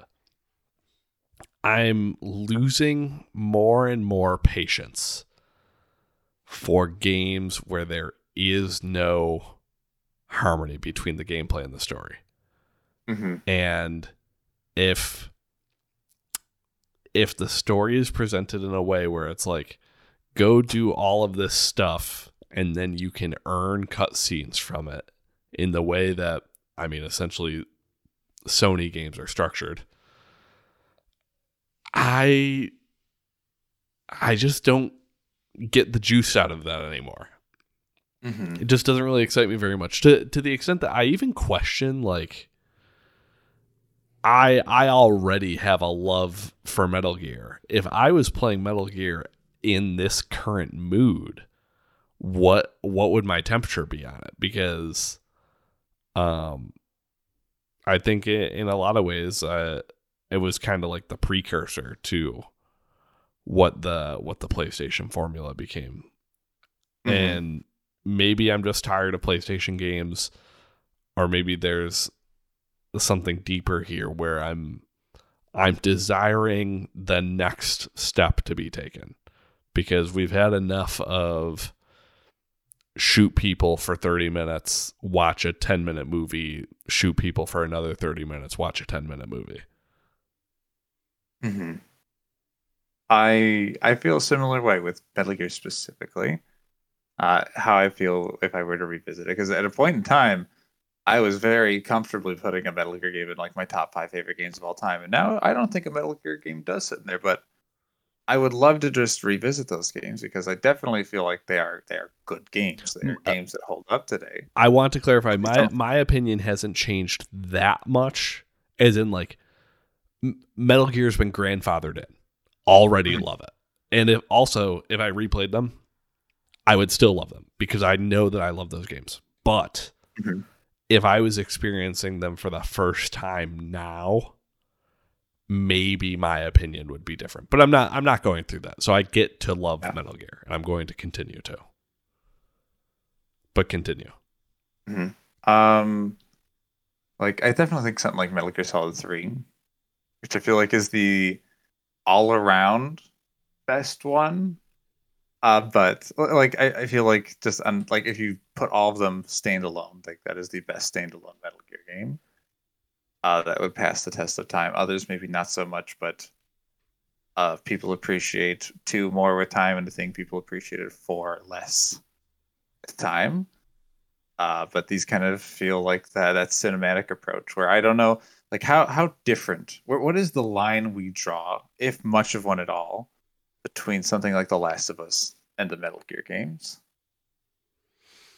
Um, like, are, are they kind of like sitting in the same boat together, or is there something more special about Metal Gear or something more special about The Last of Us? I mean, I definitely like the Metal Gear games more. Uh-huh. But I, I think they're about comparable, uh, because even if you look at the the difference between the ludonarrative harmony versus dissonance, like The Last was one anyway, is not the worst offender of that. In fact, I would say that they're maybe even pretty good at finding yeah. the harmony compared to most I other games so. like it. Yeah, like Uncharted, for example, sitting next to Naughty Dog. Uncharted, very bad about it, where The Last of Us is pretty reasonable about it. Even Metal Gear, I feel like, is pretty reasonable because it is all about war. Uh, at the same time, you also have the option to play through, I think, every single Metal Gear game. You don't have to kill anybody. If you choose not to, you're given the tools to not do that. And the game rewards you for it sometimes. Um, but uh, to modern standards, comparing these games, these games is a place for these games, and people still like them. But I think it's not crazy to say that narrative games are in the frontmost, uh, like at a presentation all the time, or if they are, they just aren't very appealing and they don't stand out. Maybe because it is a cinematic trailer and no one recognizes what it's supposed to be. Like, I'd like to think something like Callisto Protocol, that's going to fit to some degree in this category. Maybe not in the like first party Sony level level of like cinematic, but single player game that has a story it wants to tell. Will it tell it well? Who's to say? But they're here. Uh, but I wouldn't say, like, if I were to try to pinpoint if there was a last time it was a renaissance of sorts in like game narrative, I feel like the easiest to point at is early twenty tens, when I feel like there was a lot of cool things happening. Yes. Uh, even, even maybe twenty seventeen, but I feel like that's just all around. Games were great that year. Uh, hard to say specifically there, but like, like you were saying before, and I agree with this point, that I think a lot of the time game narratives leave a lot uh, to be... Th- there's a lot that is can be really disappointing about them. They don't really hit. There's a total disconnect from the game. Sometimes like a story can be interesting and then take hours for you to get invested, and at that point you're just so checked out uh, that it is really hard to stick the landing, especially when a game is uh, lengthier. Uh, but I, even if a story isn't super great in a game, if I can tell that the writing is good, but maybe the plot is the, not the most interesting, uh, the game will still just hold my attention, because even then, that is rare to find in a video game. I, that's how I feel about, I brought it up before, We Are O F K. I don't care for the plot as much. Like it's, I'm not super engrossed in it, but just the acting is good and the writing is very good. That I just, it is very refreshing to be like, oh my God, characters that sound like actual real people having real conversations is very refreshing, which is kind of disappointing that that is a, a standard uh, for, for someone who is so invested in game narratives. Like, I feel like if I would go would go up to talk to people, like, oh yeah, I love games with great stories, and like, here's a list of the ones I really liked from the past years. Even though I really like them, I still think they're really faulty uh, in ways that games typically kind of are. Like, even I want to point at Xenoblade three.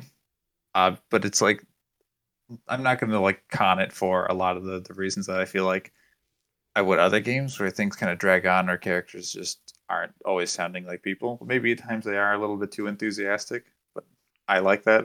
I feel like J R P Gs are a special flavor of sometimes things are kind of nonsensical yeah. or melodramatic, and you're you're there for that. You're allowed to Sorry. you're allowed to increase the spectrum for, for what's acceptable yeah. for a J R P G. Like, if they were talking too much like real humans, it might even be a little off-putting in something like Xenoblade. Mm-hmm. Yeah. Um, but that's uh, that's something I wish I could see more of. I, I wish I wish the writing is just good. I say good enough. I don't think that's the way I really want to phrase it, but just uh, the, the reason why this all is this way is just get, the, the boring answer games are hard to make, and stuff gets cut around a story. I remember hearing about certain like interviews with Halo writers asking why Master Chief uh, just bursts his way through certain plot points, and literally the answer is a lot of the time because we had to cut stuff and just make sure he gets to point from A. What was supposed to be get him getting from point A, B to C, he now has to get from point A to D, all of a sudden, and they have to just write around it, and just things change. It is it is not a high priority, not the highest priority in a lot of the cases, and really a lot of games I think suffer for that.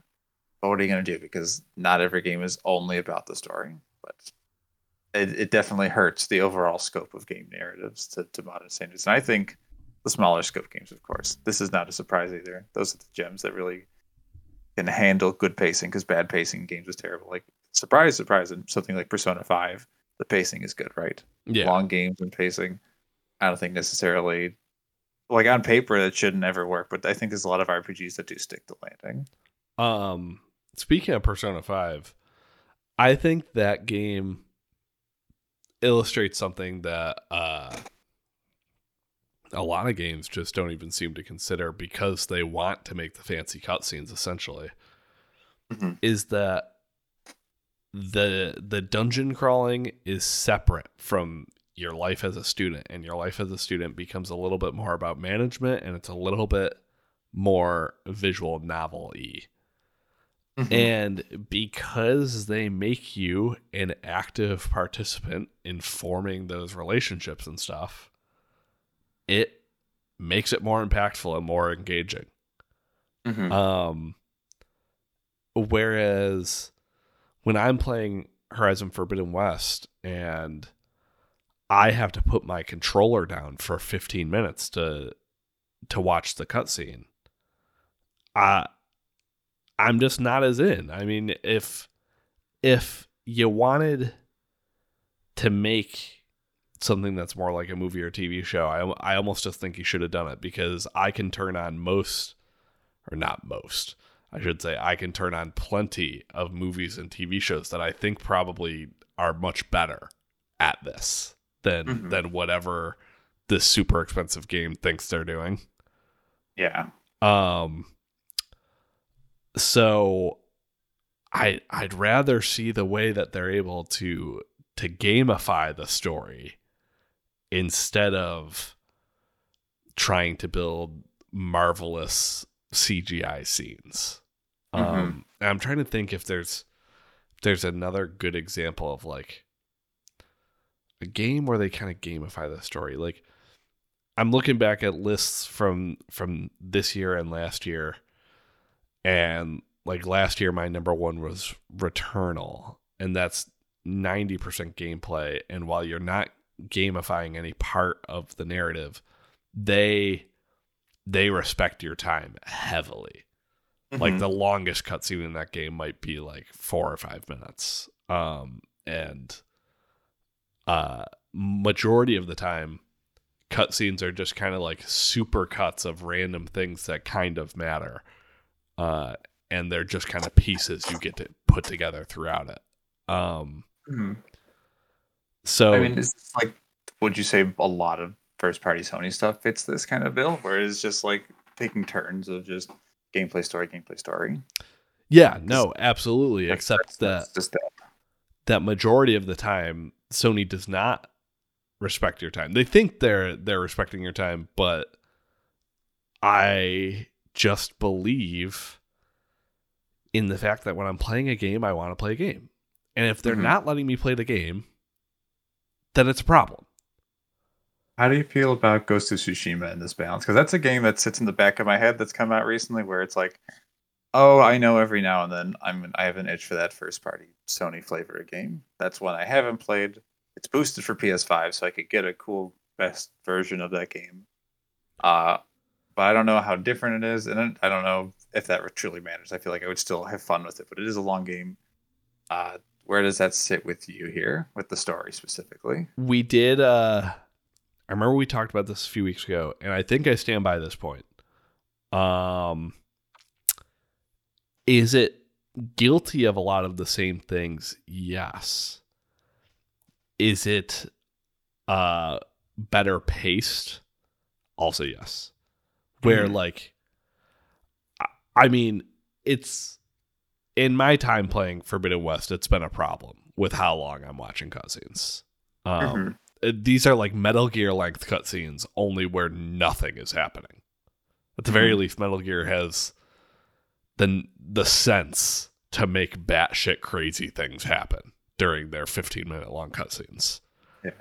Um, Ghost of Tsushima does does not ever really do that. Uh, obviously, uh, like many conversations are cutscenes in in some sense, and there will be different cutscenes of like giving you context of like what's happening to a certain character or what's happening over here, that type of thing.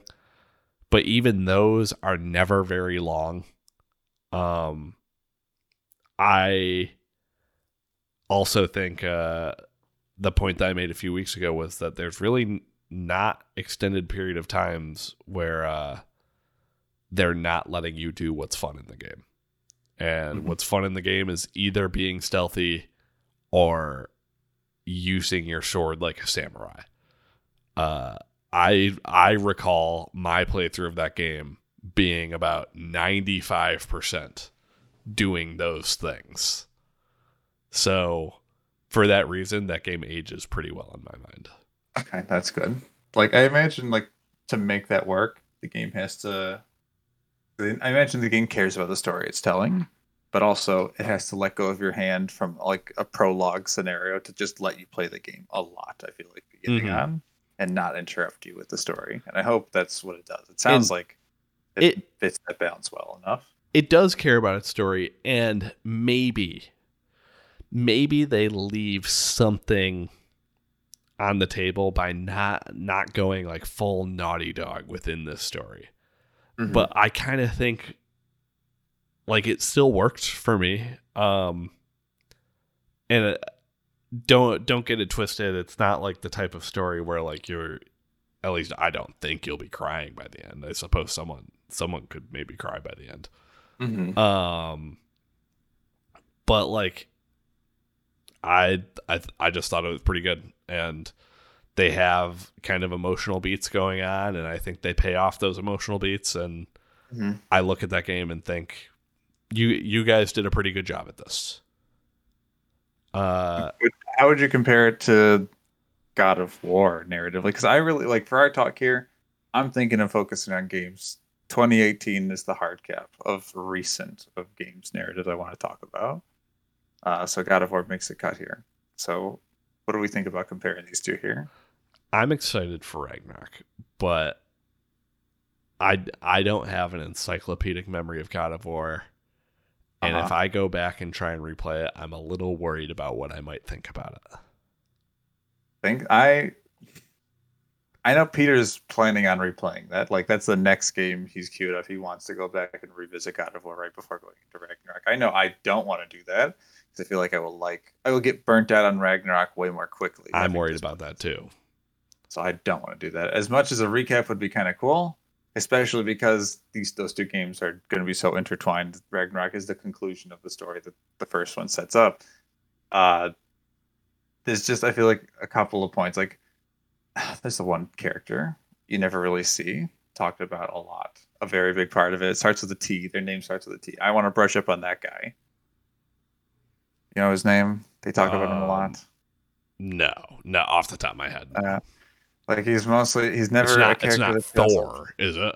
Not not Thor. No, not Thor. Um. Regardless, th- this do do you not remember their name, or are you trying to keep it vague? Is it Tyr? Tyr sounds right, doesn't it? I think it, it does. But like, I imagine like the story of that character. Like, I don't remember much about that. Refreshing on that, I think, is important. But the general beats of Kratos and Atreus' tale through that game, I think I know enough about going back into it. I, I really I only remember the ending for the most part. And I think the ending like, is good, and I, I think I could play through the whole game and still think the ending's good. Yeah, the ending was incredible. Uh, and all I want from Ragnarok specifically is just more boss fights that are really like milestone set pieces that is trying to be a conclusion for this game. Like Kratos really is just going all out for his son in this one. He's he's taken off the gloves. He's like, okay, I'll be the God of War again for you, my boy. That's all I want, and it, I think that's what this game is going to be. This is uh, this is getting a little too um, in the weeds on God of War, maybe. But I I put this with no context. into our, mm-hmm. our group chat the other day for the pod. Uh, but every podcast I hear talk about potential for Ragnarok, they start theorizing about like, oh, well, uh, like Kratos is probably going to die in this one, and then we're playing as Atreus. I'm not saying we're not going to play as Atreus. Kratos is not dying in this game. That is, uh, I've heard this take so much that I, I am willing to go as far to say that it is absurd to think that Kratos would die in this game. Mm-hmm. One, I, I don't know. Go on, though. One, uh, they're not trying. If if they're trying to be The Last of Us Part Two, then uh, then that would be misguided.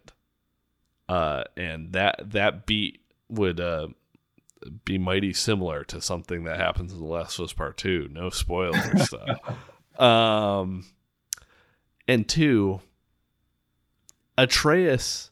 I I know people love to act like, oh, well, obviously the younger person will just be the main character one day.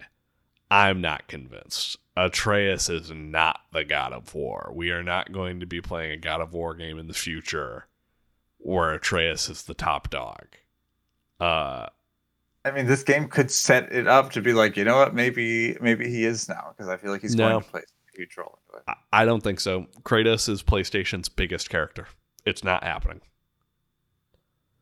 Could be Ratchet if they really want. It could be Sly Cooper if they really wanted it to be. But here we are. I I, I don't even think that. I actually think Kratos is king in this in this case. It's he Kratos not only has had hugely successful games in the different eras of PlayStation, he also has the most iconic design of any PlayStation character.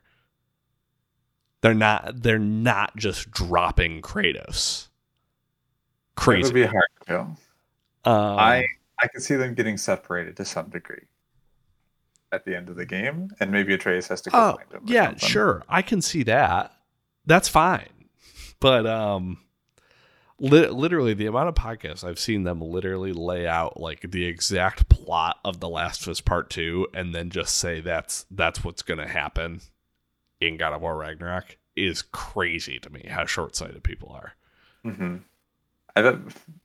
Small tangent here. I bet Peter's going to hear us like having a full on Ragnarok talk and be like, motherfucker, I want to be a part of this. Why are you talking about this game without me?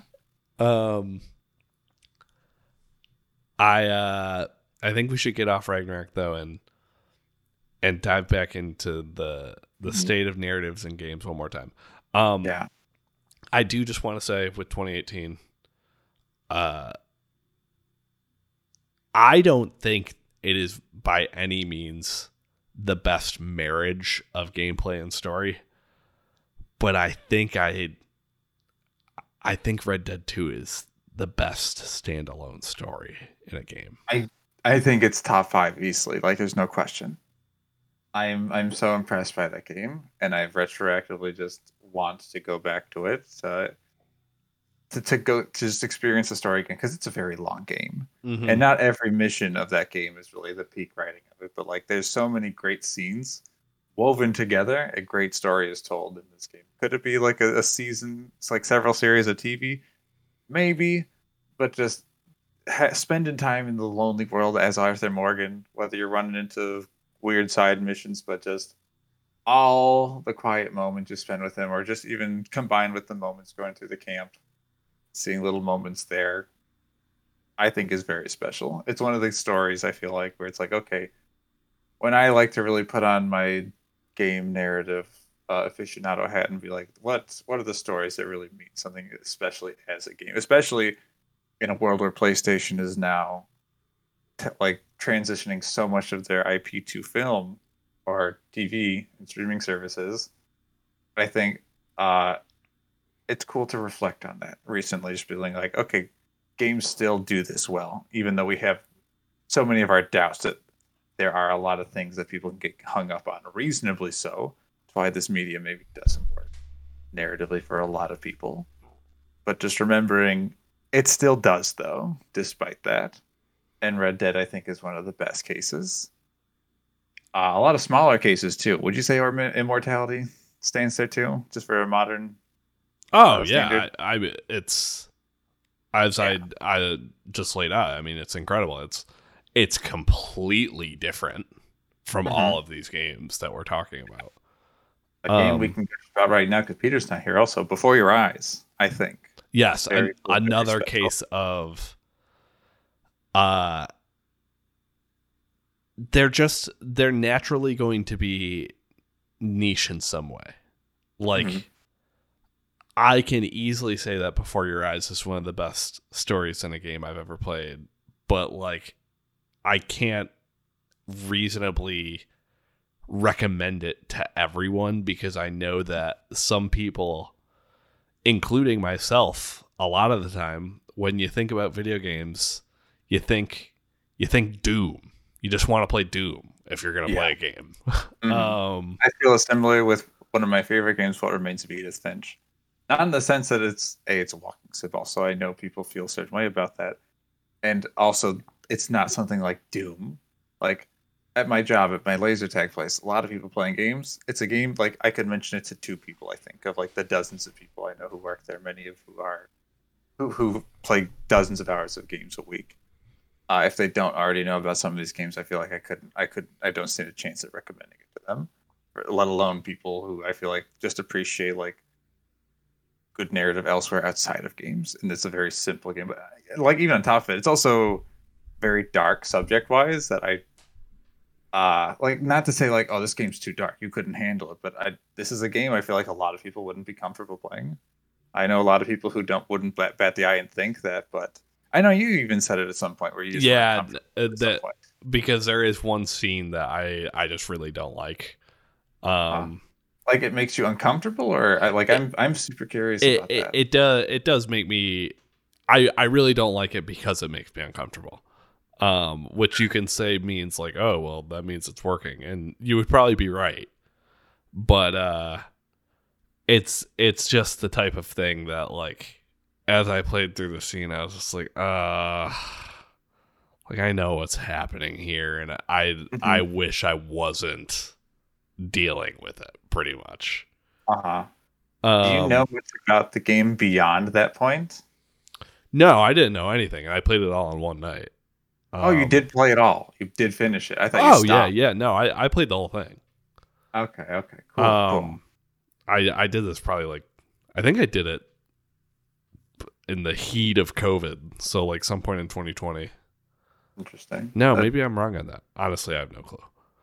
Disclaimer uh, for anyone listening who doesn't know exactly anything about uh, What Remains of Edith Finch. It's a game that's just all about death and little vignettes of a family and going through basically the last moments of like several generations of this family's like last moments.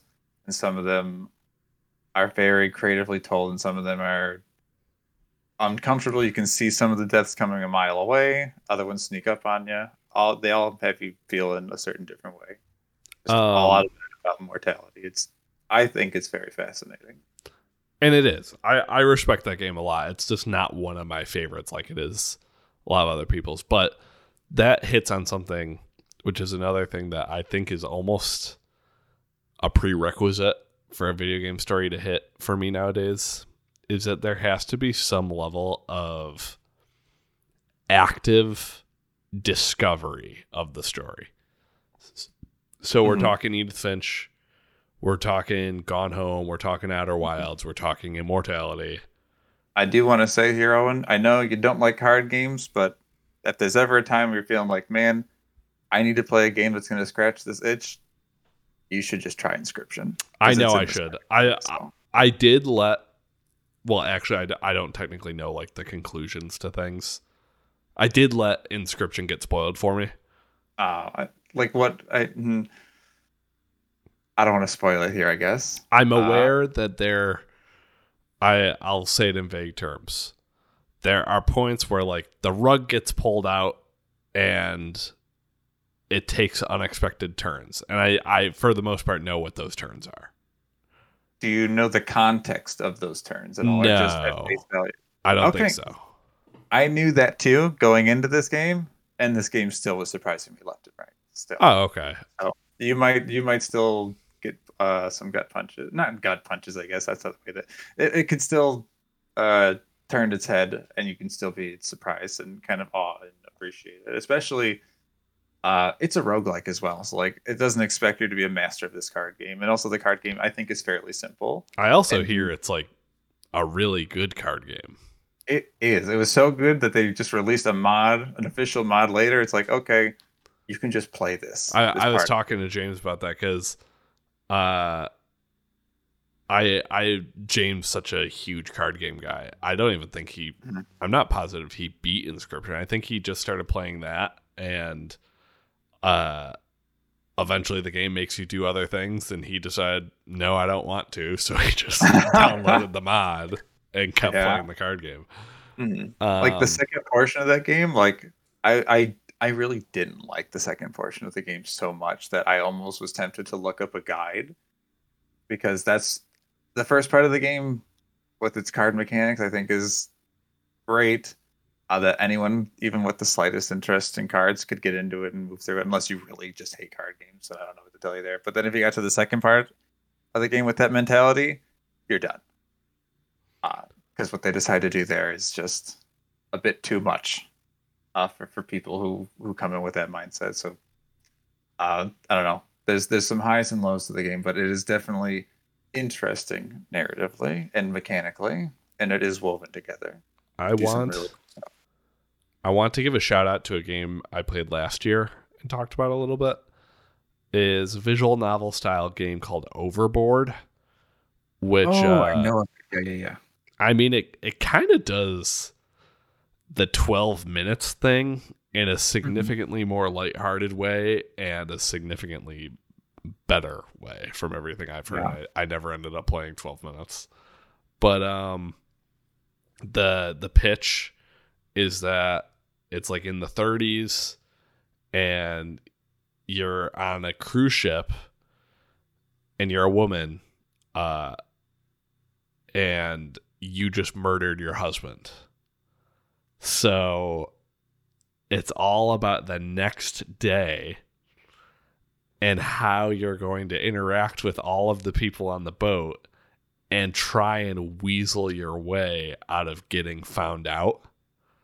And there's like different milestones you could hit. I don't even think I hit all of them. Like, I eventually found a way to get away scot-free, but because of different things that were omitted over time, like I didn't get the insurance payments for it and stuff. So mm-hmm. like that, there's a perfect run to get the insurance payments, and maybe there's even stuff beyond that, but it's not a very big game. Uh, you can go through a run of it in like twenty minutes, if that. And I, I would be shocked if there aren't like copycats of this game. Like I, I almost want to make a copycat one day, because it just seems like such mm-hmm. a good formula of, just pick your characters, set up the premise, and figure out a whole bunch of different ways that they can all talk to each other. That's pretty much what the game is, and uh, I find it really interesting. And it was it was effective for me of being just a really enjoyable narrative experience in a game. I feel like I owed myself to try that at least. Um... Because it does sound like a very interesting game. And I've always talked about the different stuff. Always speaks out to me. But here I am struggling to start Immortality before anybody else. A game I've been talking about for so long. So ah, sometimes sometimes it can feel like vegetables a little bit, which... It, it can be. Uh, I know there's just one game on my mind I really want to do, but I want I don't want to play it till December. I just want to dive into another giant R P G. Uh, the Trails of the Sky. You know any of those games at all? Oh, have you heard the name at There's all? There's a um one podcast I listened to with the YouTuber Mister Maddie Plays on it. Mm-hmm. Uh, he is a Trails fan, and I mean every week he's playing a new one of these games somehow, and every game is like forty hours long. Yeah. I don't know how he's doing it, but you're signing up for like ten games. I if am... you go down that road. I just want to play the first one because I started it. I would restart it because it's been so long. I played it like five years ago. started it, really liked it. The gameplay was cool. I was playing on the hardest difficulty, and it made every random encounter a struggle. That, like, just walking through like a regular forest where there wasn't even a boss battle, I am crawling to the finish line of this forest. And each battle is like a strategy kind of thing, or like it's it's not necessarily like a Fire Emblem per se, but their characters are kind of like on a grid based. They go in order with enemies like based on certain speed levels, so you're not guaranteed to get like a full turn with your characters, but everyone is kind of moving around different like abilities. Uh, I think Disgaea is maybe the most comparable game. I haven't played a Disgaea game, but I generally know what that game is like. I don't know if, if that means anything to you. If Nothing. You know too much about Disgaea, yeah. Uh, it's a it's a fun twist on like a tactics kind of R P G that I've never really played a game like it before, or not uh, all the way through.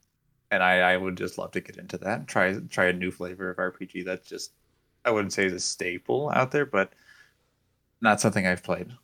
Uh, I definitely could go for a good R P G. And R P Gs, I feel like, are in good shape right now. I haven't talked about triangle strategy much since it came out. What was, at the time, my game of the year. Uh, still one of my favorites, and still really like the story, but I think they are delivering uh, to an extent to this day, which is good to see. Um, the one thing I will say that I know about Trails is... Uh, with how many games there are, the claim he always makes on the pod is that he thinks there are like Avengers Endgame level storytelling moments of how the games connect. Oh man, which uh, sounds like a bold claim, because while while I'm a Marvel hater, I mean I, I was on board for all of the first era up to up to Infinity War and Endgame, and I I think they pulled off those movies.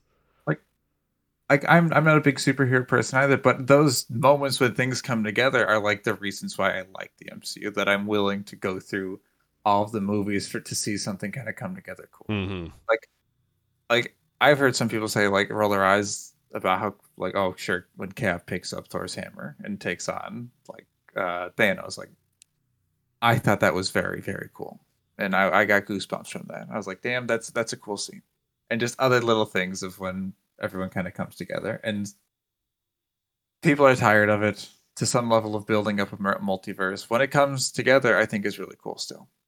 Sure. Maybe easy to get tired of it, but something uh, I like about R P G. Oh, go on. Uh, hold on to your thought, because I'm sorry for cutting okay. you off. I feel like I'm cutting you off a lot. Um, but uh, when it comes to those connections happening specifically in the M C U again, I'm not sure.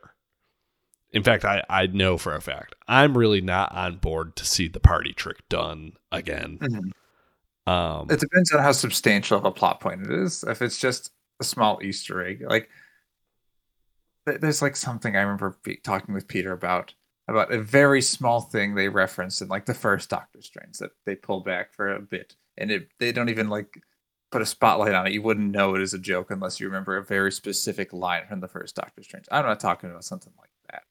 Sure, that's cool fan service to those people who know it, but those aren't the moments. I'm talking like building up several stories, uh, like uh, coming up to one big moment where it is the Infinity Stone scattered throughout multiple movies, mm-hmm. and Thanos just building up to that. Like all these movies are truly integral, building up to it, not just like uh, you you understand a reference or a character shows up and like, oh, you needed to see the first movie where they had their origin story to know who they are. It's like, no, that's just homework. That's extended universe. Mm-hmm. I'm talking about the big plays. That is cool. And I hope that's something like what Trails is delivering. That sounds cool. Like it could be. Yeah. I, I would especially be interested in seeing like a different property try and pull that off. Now I'm mm-hmm. not signing up to play these Trails games, but you know, maybe I can live vicariously through you. Maybe so. You I just were- also know like Oh, go on. I was going to say you were saying something about R P Gs, and then you started talking again, and I cut you off again. I I should be in timeout. Um, I just want to say, because R P Gs have been good. R P Gs, I feel like, are doing okay over the past couple of years. We've had some big winners. Uh, I think, granted, we haven't seen the full realization of it, and this is a twenty seventeen game, so maybe it doesn't count. But we got near uh, a remake of uh, Neo Replicant slash Gestalt, which I think is very, very good. Very unique game. It's not something everyone's going to enjoy, because that's that's the one example where when people say, oh, you have to get multiple endings and replay the game, that's the one where it's to a T. Yes, you are doing stuff over and over again where things are not different just to get minor things different at the end. But it does come together if you really are investing in the time. And that's asking a lot. But R P G fans, uh, they're willing to put in the time. I think they really does deliver. I think people say Dragon Quest, freaking Dragon Quest. I'm not going to talk about Dragon Quest here. If some some people might say that, I'll throw it out there. People like that Dragon Quest game, whatever it is. Uh, I'm not one of those people. Uh, but Triangle Strategy, I thought that was really cool early this year. Uh, and I haven't talked about that a lot. And we were talking about Uh, Neon White going back to try to get a perfect ending. I still never got the best ending in Triangle Strategy, because that's just I, I feel like very Neon White, that's something I could totally see myself, oh, blasting through every mission real quick to see if I can fix the social links or whatever the systems are in that. Sure. But fully fledged tactics maps, doing those over again, that's a know. different story. Very different story. And of course, Xenoblade three, another one that's really hitting this year specifically. Uh, I'm glad. I'm glad J R P Gs aren't falling off the face of the earth. Like, uh, I'm glad we are still getting good J R P Gs. Uh, uh, Seven Remake is also kind of interesting. Uh, an interesting one to talk about. I don't want to. I don't know if I want to put it on like the cream of the crop, because it does have a bit of a slog throughout it. Some some pacing issues where it feels like there's a lot of padding, but curious to see where they want to go with that and do it with uh, that story. I uh, I think I do plan on going back to that game at some point, just so that I can get the full extent of the story. It's been a long time since I've played it, but I feel I still kind of feel like I remember it enough and where I left off that I could probably just kind of resume from an easy difficulty and and blast mm-hmm. through the end.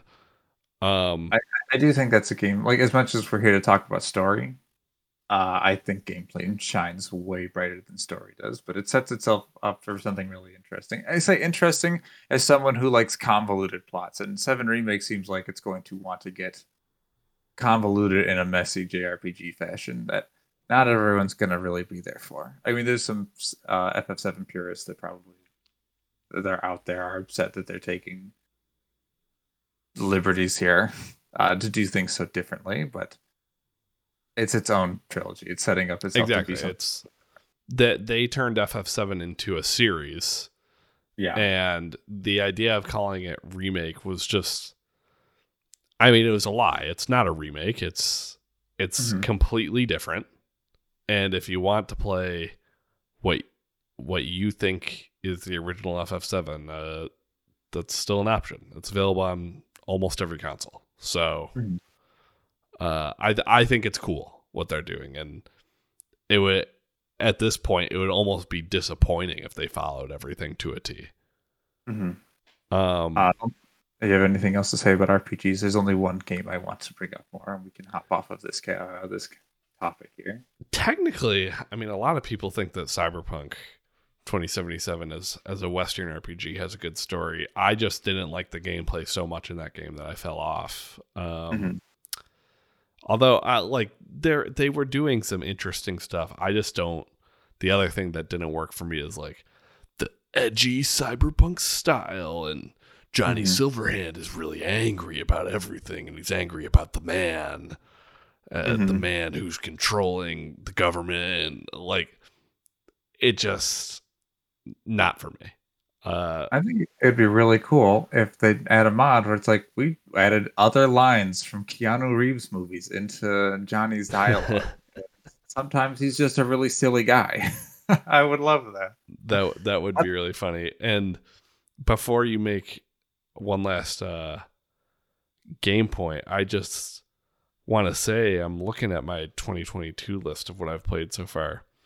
And I have played good story games, but they're all older. I, I played Undertale, played Outer Wilds, mm. I played Spec Ops: The Line. Um, and then the only game from this year that is story-based is Immortality, and it seems like almost every other game I've played, I'm like actively avoiding stories. Like mm-hmm. Donkey Kong, not much for for story there. Uh, Their island got taken over. It did. Oh. There, there's something going on, but but mm-hmm. I would hardly call it a narrative game. Something like Pokemon Legends that I never finished. I I definitely no. did not care about no. the story. I, I just wanted to hang out in fields and, and throw Pokeballs to Pokemon. That's all I wanted to do. That's the way to go about it. You're you're doing nothing wrong there. Um, I, I look at last year. Right, I see a couple. Two we haven't talked about. I, the one game I want to give a shout out for in the R P Gs is Final Fantasy fourteen. One day I will return. I can talk about you one day, but technical limitations and such. Blah, blah, blah, blah. But Life is Strange, True Colors, Psychonauts two. I think Psychonauts two, I think, is one word. It's very cream of the crop. True Colors is just another good Life is Strange game. Uh, I say great. I say another good one, but it's it's it's very good. But Psychonauts two, I think, is what I really want to talk about, where we're talking about uh, narrative and gameplay really woven together. I think that does a great job. Do you think so? Yes, it does. Um, while I'm still not as hot on that game as you and Peter were, the fact that all of the levels are designed around what what is the story inside each character's mind, mm-hmm. it it lends itself well. It is definitely a good marriage of the two. Very compelling. And the game has a strong sense of humor, where I feel like there aren't a lot of games that, when they try to be funny, are actually really consistently funny, or are not just making the same like three, four jokes over and over again. But Psychonauts two does not do that.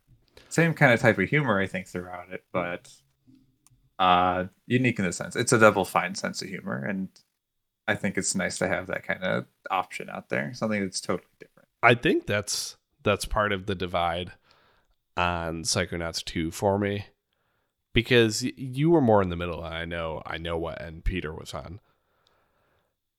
I didn't personally find Psychonauts two as funny. Yeah, I found a lot of Psychonauts one to be very funny. Mm-hmm. Like actual laugh out loud funny for me at points in Psychonauts one. Mm-hmm. Um, and that it just never really hit me that much in Psychonauts two. Uh, I like I don't think necessarily like, I ever like had like burst out loud laughing, but like I was always uh, charmed by it. Some of the jokes they're getting. Uh, whenever Dugan is mentioned, is always funny. Dugan not very really present in two, so which is get to see him. A major Probably. disappointment. And also, I I still can't believe it that like P- Peter just like hated him, and I th- I thought he was hilarious. Yeah, he was he was hilarious, and this is a good reason Peter's not here. So he, if, we, if Peter was here, we would lose twenty minutes of the podcast him, him defending why he hates Dugan, and we'd just be like, all right, whatever, Peter, you can go hate Dugan. He'd have to put his foot down and really rub it into Dugan's face. But Dugan doesn't deserve that here. Uh, B N Y certified. Good character, that Dugan guy. Um, I think we could list a whole bunch of other games if we wanted to just do like a highlight reel. I just like, because we're we're hitting the two and a half hour mark, which go us. I don't think a two man podcast has reached this length before. So I, we're, we got something here. I don't think so either. We've taken advantage of the pretentious episode. So do you want to do games that like we've played that we would label as being a strong narrative, and then and then get out of here? Um, do we want to put a year limit on it? I think we've we've just been like, if there's any like last couple mentions we want to have. I have two that I I feel like I don't even have to mention these two because I've talked about them so much on the pod over over time um, uh, that. I don't need to say too much more about them. I honestly, I've looked through a lot, and I, I don't think I have a ton more to bring up. And I was I was willing to try and meet you halfway if you had a whole list, but uh, mm-hmm. just two. One of them, Outer Wilds, and we've already talked about that a little on this episode specifically. Uh, great game. Nothing is like it. Uh, a game where, like the the theme here is, uh, with these narratives, I think is really just gameplay and narrative really melting together to define the experience and not just feeling like a disconnect jump between the two, where a lot of the Sony games, which I feel like really carried the band, like the mantle of strong narrative in games in the early twenty tens, uh, helped define there. And we've come a while, or we've come farther from that to really, uh, to really show what we can do in this medium with games and the, the stories they tell. Agreed. Uh, the only other one I would mention is thirteen Sentinels Aegis Rim, which to this day, I on my deathbed, I I truly do stand by that this game is passing the test of time, and I feel just as strongly about it. Are you sure you've ever talked about this game? I don't know. I don't know. At least once, I can confirm that. But I don't need to say too much more. Any, if you've listened to the pod for a long time, you know I have fought Peter and Owen tooth and nail for this. But if you're just now hearing me talk about this game, uh, one of the coolest visual novels out there, uh, where I want to, I like, I feel like I'm, I'm stirring from what I know about Immortality. I want to make a cut. Like I'd be able to compare a game like Immortality to thirteen Sentinels, but of course I haven't played it and it's very baseless right now, but I have a hunch I might be able to make a connection between the two. And that will also help capitalize why thirteen Sentinels is so special if that connection can make the landing. So stay tuned. Okay. For when I actually play it. Last question before we end here. Uh-huh. Do you have any idea what Immortality is is doing or what it's about? I just imagine it is what Her Story was doing right on steroids. It is not, because that in Her Story it is just you get disconnected clips of interviews and you have to piece a story together, except instead of using keywords, you're clicking on props and actors and actresses. Uh, that'll take you to one of three movie clips. And I know there are also clips that aren't from the movies, the three movies, sprinkled within there. And you have to discern what is uh, and isn't part of the movies and just put the mystery together of what happened to this actress, what happened to these movies. And Her Story is very similar, where you're kind of getting these clips and it's like it's just interviews of this one girl, but like the more that you you watch it or like go through these clips, you just wonder more and more about the stories you're hearing, the identity of the person you're even looking at, and just you're not you you have so many theories going through, just like what is happening here. I feel like I have a lot of information that not necessarily contradicts itself, but could lead me to believe multiple things are happening. And I imagine Immortality is doing something on that level, but way more intricate than Her Story was. And I'm very curious to see what that is. Like, okay. To see really where that goes. That's my expectation there. And with that in mind, I think I can make some connections to thirteen Sentinels Aegis Rim. Okay. I, uh, I'm a little worried of, of almost hyping it up too much because, I mean, you, you've been known to take the may, maybe it's not as good as everyone thinks route. And I mean, the ball is on a tee for you. Me and Peter both like it. You you can take the swing at that ball if you want to. But uh, I don't know. I, I think you'll be you'll be pretty impressed by it. I think I, the worst case scenario, I will appreciate it for what it is. It is not something I will have played anything like versus like Her Story, of course. Uh, I don't think it could possibly be a miss. I don't think maybe like worst case scenario. Uh, it's not, it's not re- like it's not a reinvention of something that I will never play before. Like, oh, this is like just better Her Story, I think is the worst takeaway I could have. Or I just like I think the story sucks and I don't like the plot, but the game is interesting. But I don't think that'll happen either. Um, I think the question we seek, we were seeking before, is looking at game narratives today and really trying to piece where it's at. I think we can say it's in good shape. There's a lot of cool game narratives that have come out. Do they come out all the time? Are there a lot of misses? Yeah, there are. But a lot of different flavors of it. I even I did we didn't get to go into Control, which I think is a whole different game. Uh, we've talked we have a whole episode talking about it, sure, but in this lens, I don't think we have, and it's very different, but uh, um, I don't think really have too much time to dive I, into that. Uh, my my quick thoughts is that it's it's a total failure in this department. Yeah, um, I mean, it's world building. I think that's really cool, and that's a big thing games can capitalize on. It Especially, is like R P Gs really do. Like you mentioned before that you like like a game feeling like you're going to go visit a city again. R P Gs thrive on that. I think something like Control also thrives on that, but it is not a sixty-hour experience. It is that baked into a ten-hour experience. Okay. But- I keep extending out. Whoa, well, when we're about to end the episode, but I, I have what I need to declare as my final take because, you know, I would like to go to bed. But um, here is why I generally gravitate more towards movies and T V shows for stories. And it's also why I love Red Dead Redemption two so much. I'm a character guy.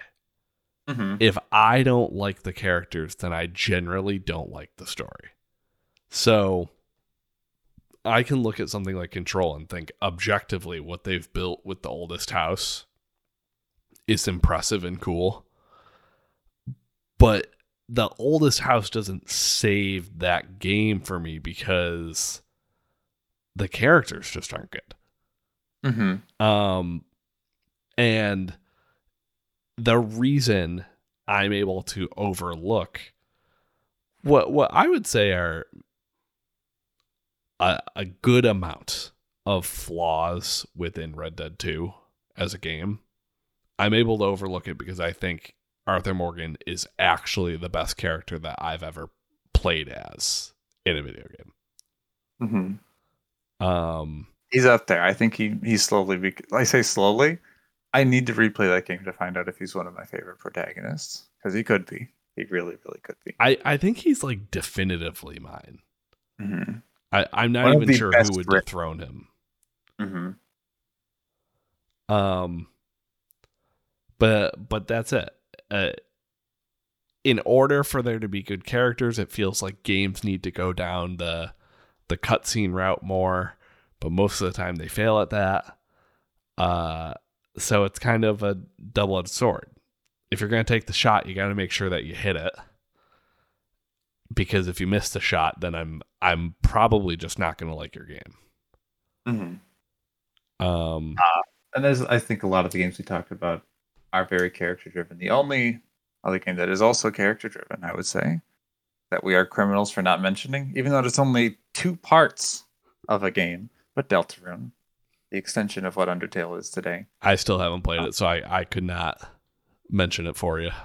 It's it's great, and it's very funny. It is just so, so very funny. I definitely it have is. to play it soon. Yeah. I mean, you might if you don't know a lot about it, it might even be worth holding out and playing everything. The next chunk of Deltarune they plan on putting out is three chapters at once. So if you could go through five chapters of the game all at once, honestly, it could be all. A way more phenomenal experience. I kind of, I don't know how they would make the distinction. I kind of like making the distinction that like each chapter is just a game. Like, sure, it can be a short game, mm-hmm. but I think I think I'm glad I waited for chapter two. If I'm being honest, because I think one is a cool idea of like promising of what it's going to be, but two I think is so many steps above, and getting to play them back to back was. I think definitely the best, the, the better way to do it. But of course, you didn't games that games like uh, Deltarune, Undertale, they don't come out very often. So I, I of course I wouldn't blame someone for diving in, seeing what Toby Fox is up to. But uh, if you have it in you, Owen, I say try holding it out, and you might be rewarded for an even better experience. We'll see. We'll see. Mm-hmm. I, I mean, it might just slip my mind enough that that ends up happening naturally. Yeah. All right. The music, though, you've probably listened to plenty of it. Yes, so I, that's have. It, yeah. I have. Yeah. Um, we got to end this episode. True. We, uh, I think we can close it here by saying games in the past five years. I think story-wise, we're still we're still doing cool things.